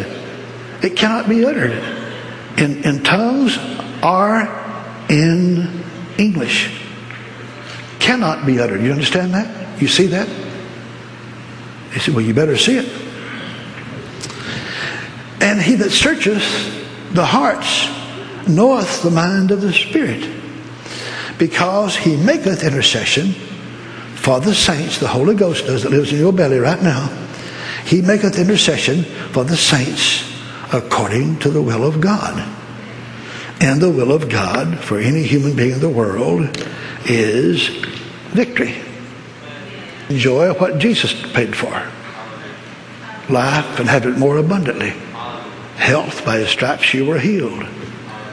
God don't get no glory out of you carrying disease around and suffering, spending all your money for a lot of your money for medicine, can't even buy no Bibles to give away or tracts. You spend so much money for medicines.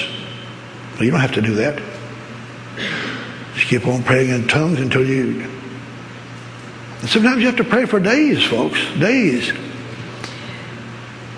Just keep on, though. Just keep on. Ask what you want in English, a proper way to pray.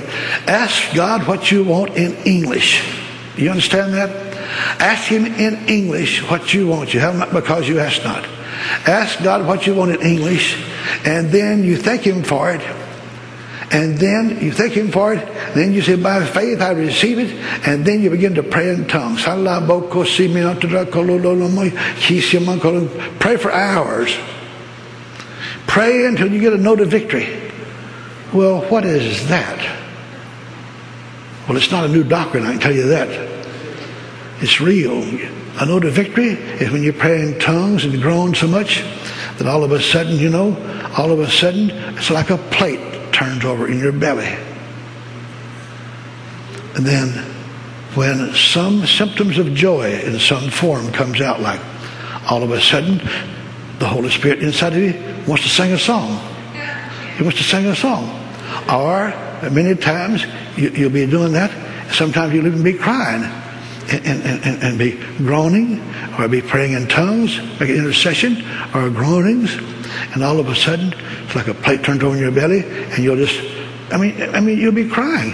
And all of a sudden, it's like a, something turns over in your belly and you'll,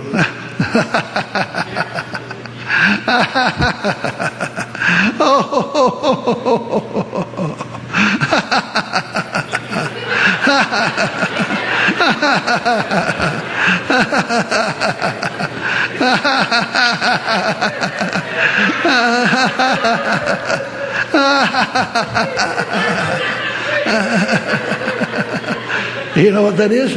As you hit pay dirt. Your, your praying days is over now. You hit pay dirt. You, have got what you've been praying for. You got what you've been praying for, so you can stop praying now and enjoy it. You may have, you may have to sit on the floor. You may have to roll and laugh, you know, for 30 minutes or an hour.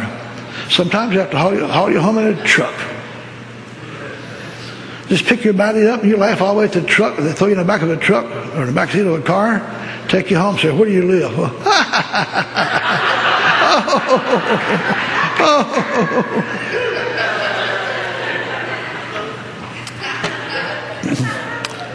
but you know them Hoosiers, they said, they, the Indiana people, them Hoosiers, they believe every word I said. And I said, God said for 40 people, come up here and get around her and let the Spirit pray. Pray the Spirit over her. Well, I can understand why he said that, you know, because she was, we talking about mean. Man alive. She just let her just out loud. Jesus Christ is a GDSOB. Norvel Hayes is a GDSOB. And I hate him.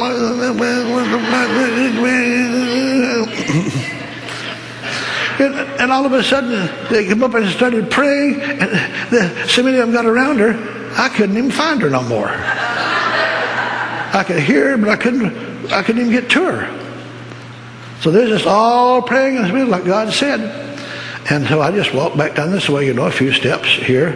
And over here to the right was that pastor of the largest church in town. He'd been there every service.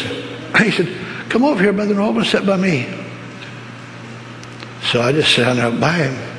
He said, Now, the Lord wants you to come and speak in my church in the morning, Brother Norvel. And tomorrow night, too. But I want you to understand real clearly, I don't believe in falling out. I want to go.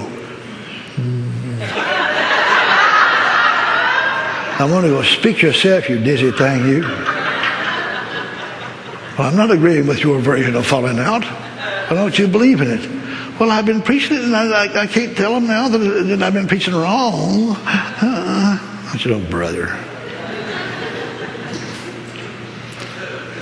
I said, well, I'm gonna, if, I, if I'm going to speak, I'm going to speak. And you want me to give an invitation? I said, then I'll give an invitation. Just let God do what he wants to. And she says, he said, oh, oh, oh, oh. But, but when you pray for them, sometimes they fall out. I said, well, I don't have anything to do with it. I don't knock them in the head. He said, well, but I don't believe, in, I'm going to preach to my congregation. I don't believe in falling out. I said, well, I can't help that. And I said, maybe, maybe I shouldn't come and speak. He said, oh, yeah, no, no, no, no. He said, no, God told me he, wants you to.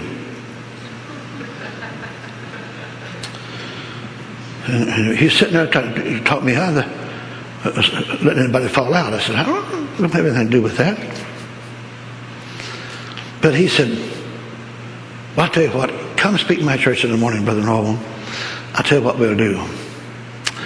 I'll always have Sunday school first and then church. He said, tomorrow I'll have church first. And he said, and I'll, I'll turn you loose to speak, and you go ahead and teach them. And then as soon as you get through teaching them, don't give an invitation.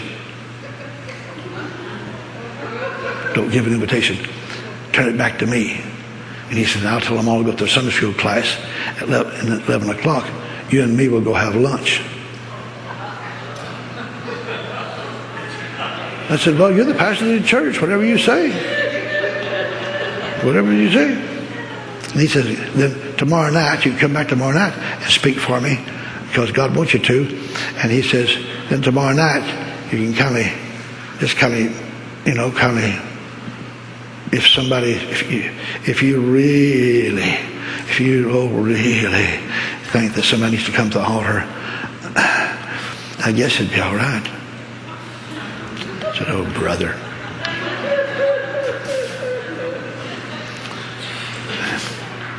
So I went and spoke for him the next morning. I turned it back over to him. Didn't give no invitation. Nobody fell out. He is so happy.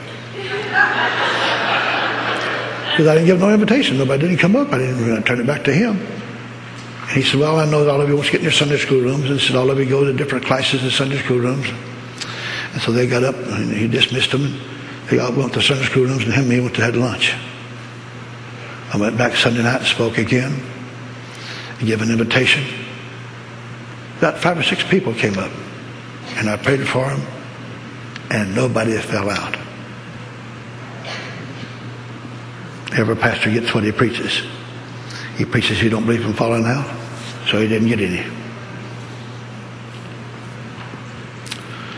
So I, uh, I was standing here like this, and I started to turn it back to him and close. And a real nice looking woman sitting on the front. She comes up and she says, Brother Hayes. I said, Yes, ma'am. She said, Would you pray for me, please? And I said, Sure, if you want me to. And I went down. I laid hands on her. And I laid hands on her and prayed for her. She fell out on the floor. When she did, boy, he jumped up from his seat and ran over to the side and looked at her. Guess who it was? His wife.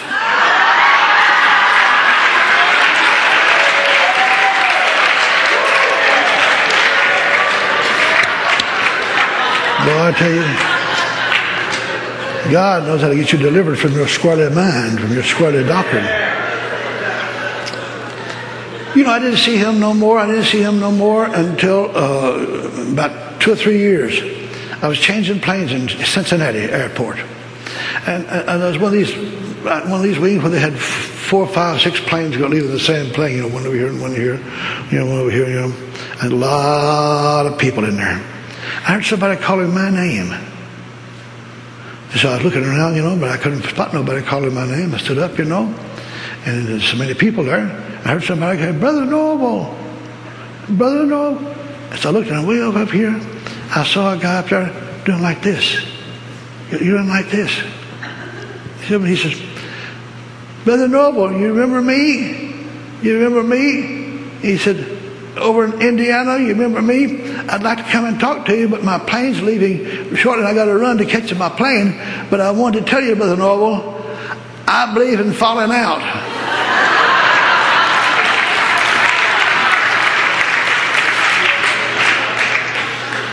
I, I figured he would after his wife got through with him.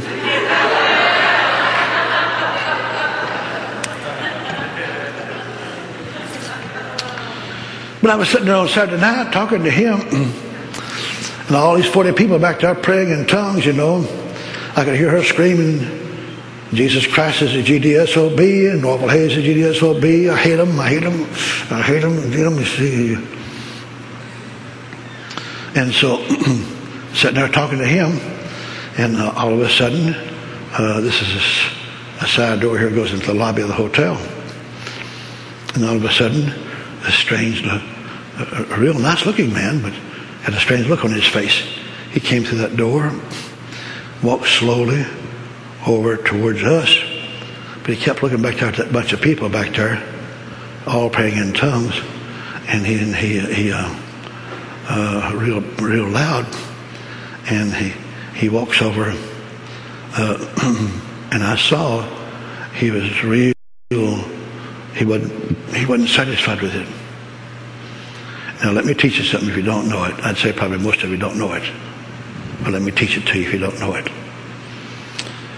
Anytime you see somebody is upset with you,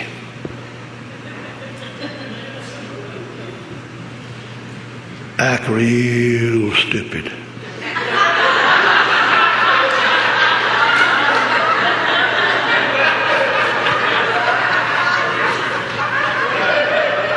No, even the law, nobody in the world can't do anything, can't do anything with a stupid person. Just act real plain dumb. And, he, and he's walking over this way, you know. He walked up pretty close to us. He kept looking back at them people that love me. He said, My name is Mr. So and so. I'm the manager of this hotel. He said, he says, uh, what's going on back? What's going on back there? I said, back, back where?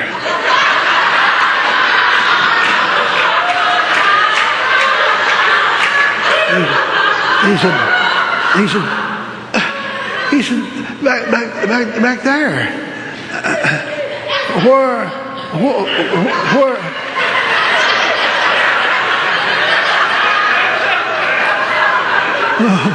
where, where back there, where? He said, he said, back, back, back, there. All those people back there. He said, uh, he said, making it funny noise. I said, Oh, oh, those people. I said, they speak in different languages. He said, What? I said, different languages. He said, What?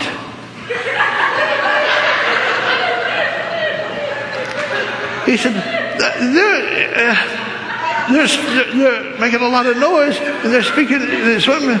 And I said, shh. Hey, sir, sir. I said, shh. I said, shh. I said, they're praying. He goes, what? I said, they're praying in different languages. He goes, uh, what? I said, they're praying in different languages.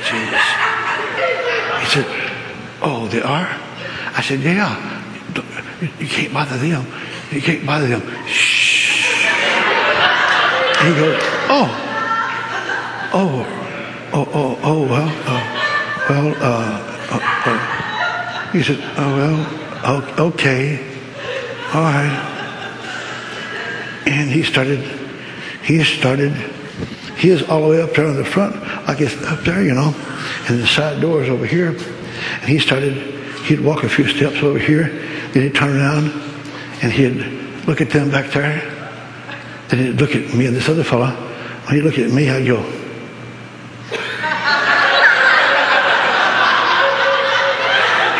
go, oh. And they're still praying and praying in other tongues, and, and she's still screaming out, Jesus Christ is a GDSOB. Hayes is a GDSOB. I hate them both. I, I hate them both. I hate them. I hate them both. You know. No wonder, no wonder she hates us because she's from hell. The, devil's in her was. And, and, so he walked, he walked back on this way towards the side door, went back into the lobby, He'd walk back on this way and he'd turn around again, take a few steps, and he'd look back over to them, you know, and, then, and he'd look at us. I'd go, oh, oh, okay, okay. He walked all the way back up here, and he went to the side door.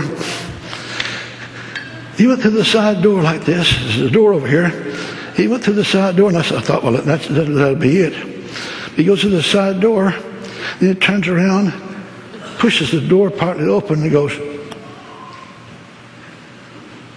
he looks at us, and I go, ah, sorry, sorry, sorry, sorry, sorry. Oh, okay, okay. then he closes the door, and, and we got rid of him by acting stupid, thank God forever.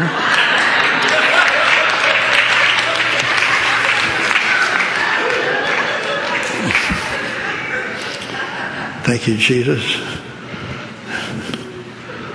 Got rid of him. And at that time, I had two people travel with me for quite some time, maybe about three years or something. A married couple. I met in Memphis one time. I got Elvis Presley's cousin saved in a youth meeting in Memphis. And uh, in, in, in, a man in that service, I come out of that service and a man gave me uh, a, a nearly a brand new motorhome a 25 foot motorhome that only had 12,000 miles on it. He said, I want to give it to you, Brother Norvel. I don't ever use the thing hardly. And he said, You can get benefit out of it working for the Lord. He said, I just want to give it to you. And I said, Okay. Yeah, I, I can use it. I can use it. So we drove that thing for years. Sometimes I go, I give it, I gave it to this couple, and uh, Earl and Brenda Edwards. And uh, Brenda should do the thing I told her to do. Earl would kind of wonder about it, but she was just sold out. And so I just trained her and she'd listen. So I'm sitting over here with this pastor at the biggest church in town trying to convince me he don't believe in falling out. And so about an hour, I guess, 30 minutes, an hour after he, the manager left, but the ballroom, uh, Brenda came in, came over to me, and she says, Brother Norvel, she said, they just told me here that that the fire department don't allow anybody to be in the ballroom after 11 o'clock at night. And she said, um, oh, what do you want us to do? We have to leave here in about five minutes. She said, What do you want us to do? I said, I know what God said. He said, Have the people to pray in the Spirit. And that's what they're doing. Yeah, but she said, We have to leave. What do you want us to do with her? I said, Well, she'll fight you. I said, So now listen, Brenda. I want you to go in your room. I want you to get a sheet off of your bed. Bring it back up here and throw the sheet over and I said, get some people to help you. And so get it under, tie, tie the two corners together and tie it around her where she can't get out. And then some of you just pick her up and carry her through the lobby.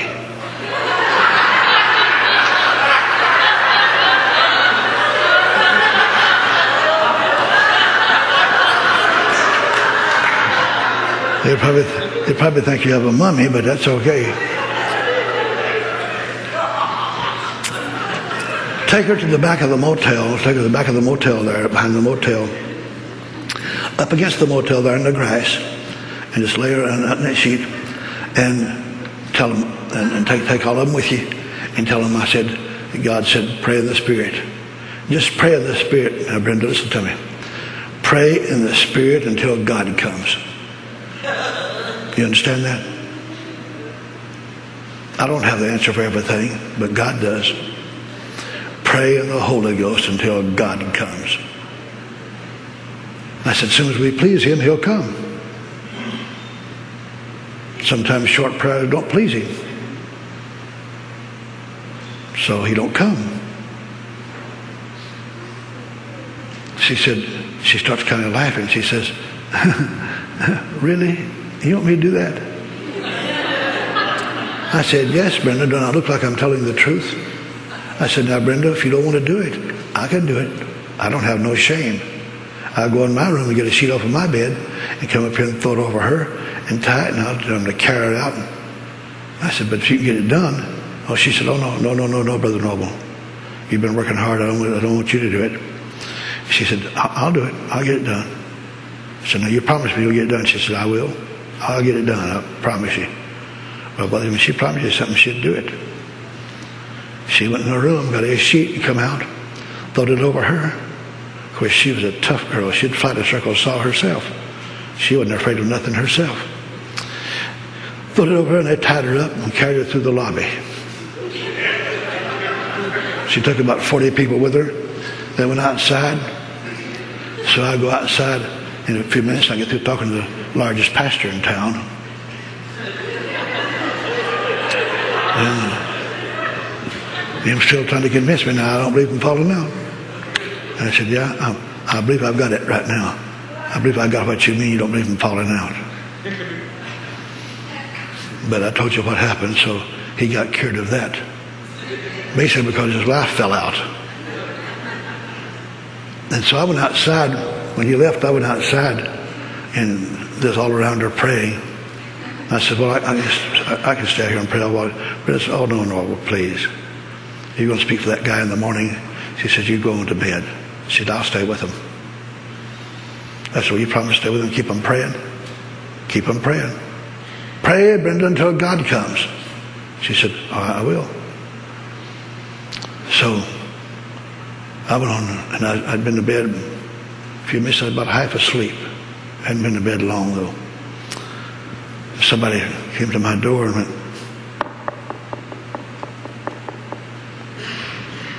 I said, who is it? They said, Brother Norvel, it's Brenda. Can I talk to you just for a second? Crack your door open. I got something to tell you. So I cracked my door open. She says, Brother Norvel, please throw a robe around you or put some clothes on or something. Come up in the lobby. I want you to see something. I said, Brenda, I'm in bed and I'm nearly asleep. She said, I know, Norvel, I would never ask you to do this, but she said, I, I just want you to see it. You need to see it. You'll be glad you, you come. I said, okay. Okay, Brenda, I'll be up in about five minutes. So I slipped some clothes on and went up there. And that girl looked like she was sent from hell. Looked like a devil herself. Was sitting there like this in the lobby. I looked at her tears streaming down her face. She looked like an angel.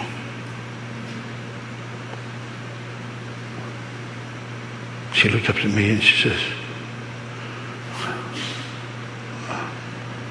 Oh, Brother Norvel, thank you so much. Thank you, Brother Norvel. Thank you. Thank you for helping me, Brother Norvel. Brother Norvel, they all left. All of them left. They had me bound for a long time. They all left, all of them. They left. I am totally free.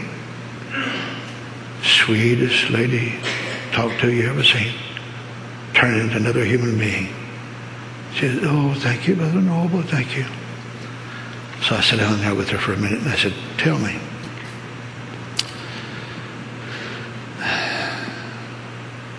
How'd you get like this? Now, I've been dealing with devils for a long time. Devils can't come into you that strong unless God just completely takes his hand off of you. Then they can just take you over. Totally take you over. She said, yeah, they, that's what they've done to me is totally take me over. I said, well, how did you get like this? What did you do? You had to do something for, for devils come, to come in you that strong. How what did you do? Well, she said, I was just a normal person with a novel, but the um,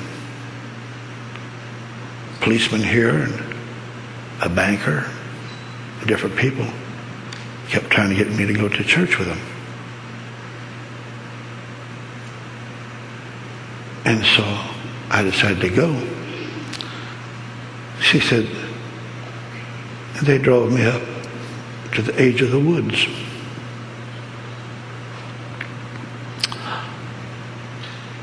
And I got out of the car and I looked there back in the woods and I saw a black building.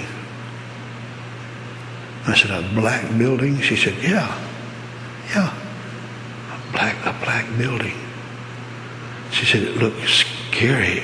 Ooh. And she said, I went with them, but it was just a funny feeling in there, eerie. We went in and sat down. and she said, they had a bed in front of the podium. A bed. And she said,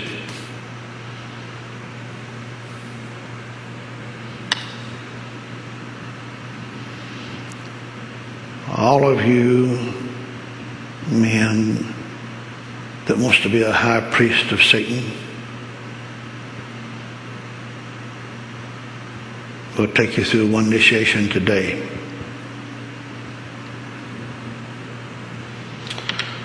All of you women that wants to be a high priestess of Satan.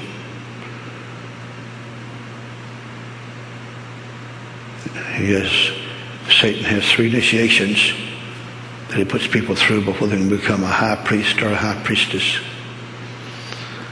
And the first initiation you have to go through with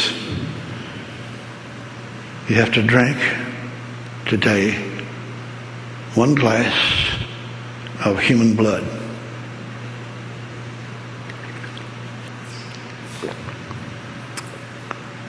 I said, Did you do that? She said, I did. I did that.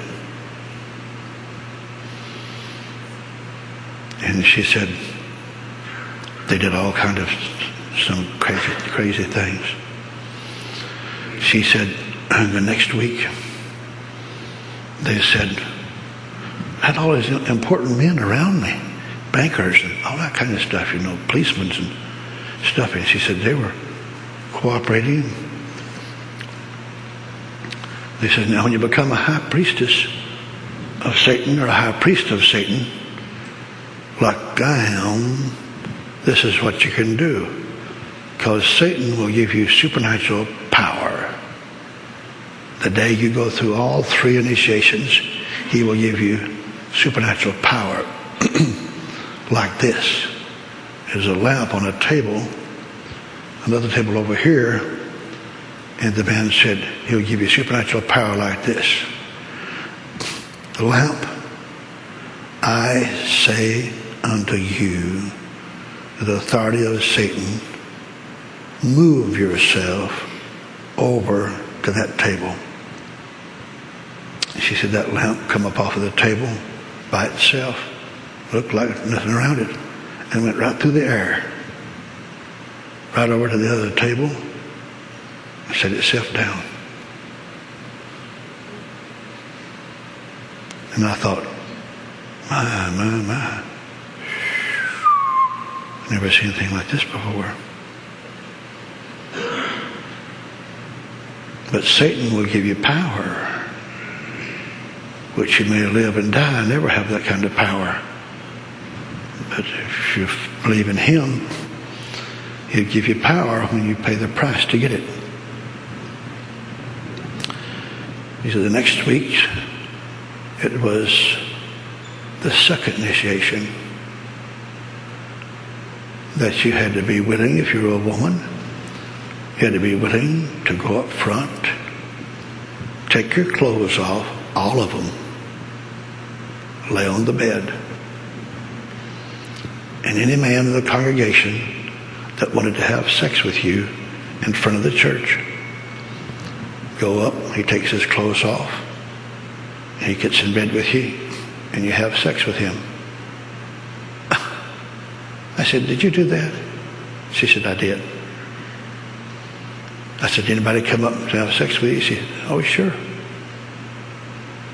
I said, very many? She says, not a lot, just a few. I don't remember how many. Three or four, something like that, you know, whatever. Ones that wanted to. She said, and I could tell that some kind of a strange spirit was going into me. Every time I'd go on the premises to do something. She said, I went back the third time. Now then, this is the final initiation that you have to perform, promise to perform before you become a high priestess or a high priest of Satan. Then when he gives you special power.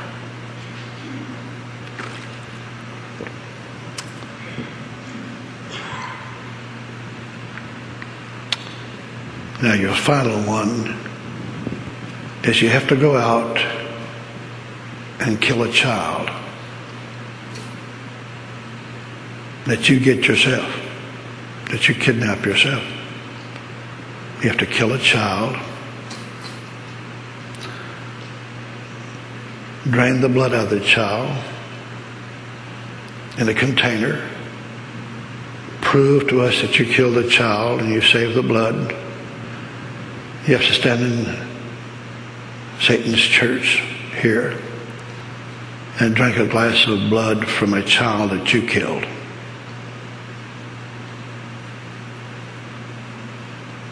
I said,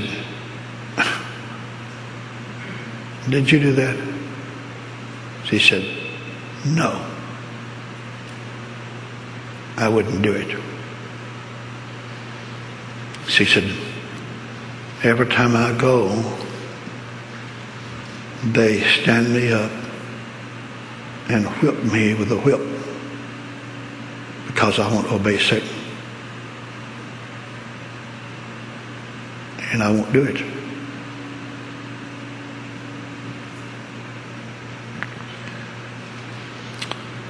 But she said, just being there on the premises, Satan's power comes in you strong by just being there.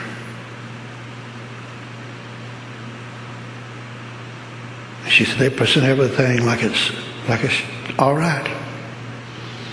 But she said there's a strange, eerie kind of a spirit in that place. I said, Oh sure, sure, I understand that. But she said these women here, these 35 women, has been praying for me for two, three years. And she said, They're the ones that brought me here tonight. They wanted me to hear you. Well, that's, that's the reason, folks, that I was elected in that, in that uh, election they had. Because the Lord saw all that.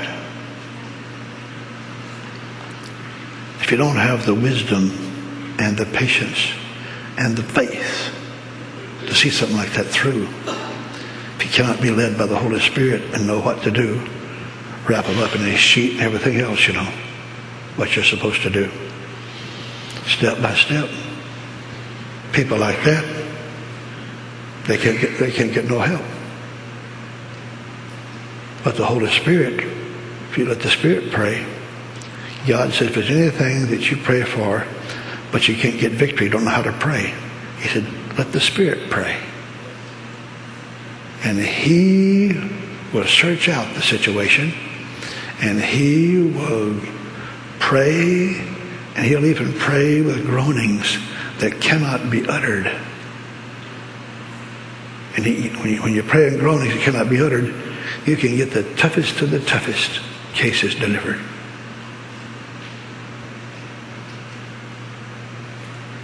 Because when you speak in an unknown tongue and groanings, the Bible says you speak directly to God and no man understands you.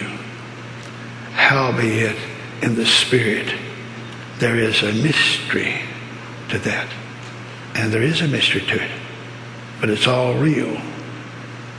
Just as real as I am.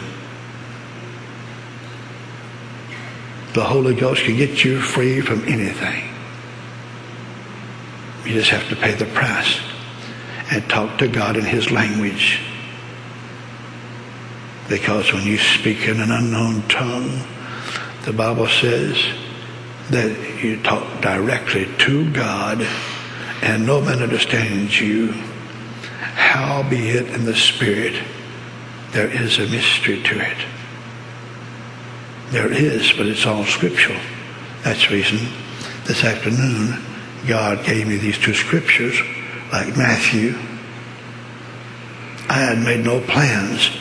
There's a woman, a demon possessed woman here on the premise in a gospel meeting. What are you going to do about it? I had made no plans to do anything about it.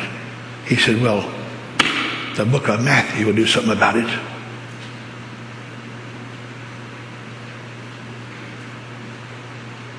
You tell people all the time you're a Bible believer. The book of Matthew will do something about it. I said, I know, I know it would, Jesus. I know it would. I know the truth is in the Word. And I know the book of Matthew will do something about it. And I said, and I'll do something about it too. And God said, look at me, congregation. And God said, show me.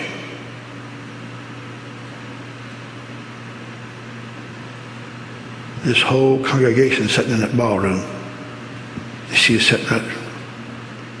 The woman with devils, possessed with devils, sitting back there. There ain't nobody who knows how to help her. But the book of Matthew knows how to help her. And the book of Corinthians knows how to help her. I mean, the book of Romans knows how to help her. And you know how to help her. Show me you believe the word. Show me. I said, okay, I'll show you. That's when I went back to her and looked at her straight in the eyes and said, in Jesus' name, you devil, in Jesus' name, come out of her. Boy, she went like this and said, in Lucifer's name, I won't come out.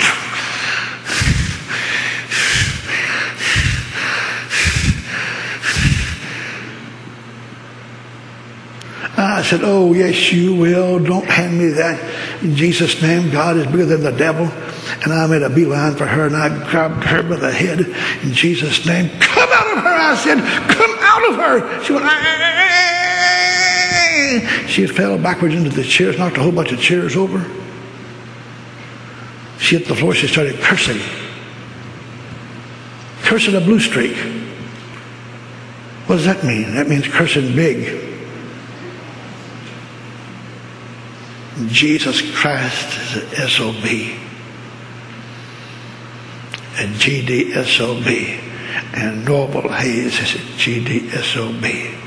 Both of them. I hate both of them. I hate them. Yeah, yeah. Yeah, she hates us because she's full of the devil. And we, we have learned from God how to handle devils. How do you learn? you let Jesus be your teacher. You understand that? Let Jesus be your teacher. And they brought to him many that were possessed with devils. And he cast the devils out, cast the spirits out, and healed all the sick people that was there. Blessed be God forevermore. Thank you, Jesus. Isn't the Lord wonderful? Set her totally free. That service set her totally free. But we had to go through all that stuff to get her free. And if I take time to teach you uh, like that, rather than just get up and give a quick testimony, you'll say, well, I don't know how that could happen. Well, you, you, you understand it. You need to understand what you have to do and what's in the Bible. I'm telling you, folks, the person that lives inside of you is the Holy Ghost, and He'll help, He'll perform the whole Bible for you if you let Him. You know what the Holy Ghost is here for? The Bible says the Holy Ghost is a performer. He lives inside of you if you're born again. And the Bible says he is a performer. But he only performs what he hears. If you don't tell the truth, he ain't going to perform it. You tell a demon-possessed person to come out that Jesus is your answer, he'll, he'll, he'll perform it. The Lord wants to heal you. It's kind of hard to tell people that, that, that the Lord will heal them. He wants to, if you'll believe him. Come to church and come to the altar, he'll believe him, then he, he has a chance to heal you. Just give Jesus a chance. That's all he wants is a chance. He wants your faith. Your faith can give him a chance. Blessed be God forevermore. My daughter, daughter is on it. She's watched this all the time. She'd do the same thing I can do. She's watched me so much. She can do it just as good as I can do it. Of course, she'll say, oh, no, I cannot, not as good as daddy can do it, but I, I practice after my dad. My daddy, you know, I'm going to I'm gonna carry this ministry on like my daddy said. I'm not listening to nobody else because I've seen too much out of my daddy. People gets, get, gets free. She said, I'm going to practice after, after my daddy. She told me today, she says, Daddy, I watched you on computer last night. She said, I'm going to be watching tonight. She had to speak in the church tonight, but she said, I'm going to be watching that, and I'll be home about 9.30. She said, you better say hello to me. so I'm saying, hello, little Zona. How you doing, little Dotsy? Did you cast the devil out of anybody tonight? Did you have to? Did you get anybody saved? I'm sure she laid hands on people. Because she lays hands, she's just like me. She lays hands on everything that don't move. Glory be to God forevermore. Thank you, Jesus. We have a Bible college where we train people to do exactly what Jesus did. Because if you don't, it's not real anyway. You might as well teach them the truth. Jesus is real, folks. His ministry is real. His name is full of power. It's real. All devils are afraid of his name. If you speak with authority. You can't speak with mealy mouth and like, you know, you don't know half what you're doing. Devil won't pay attention to you. Learn exactly what you're doing. Look a devil straight in the eyes and say, in Jesus' name, you obey me. I command you, obey me. Come out of him. The devil, I've had devils to back away from me and, and go, ooh, uh, uh, ooh, you, oh, you are strong. You are strong. Uh, you are strong. Oh, shut up in Jesus' name. Come out, I said.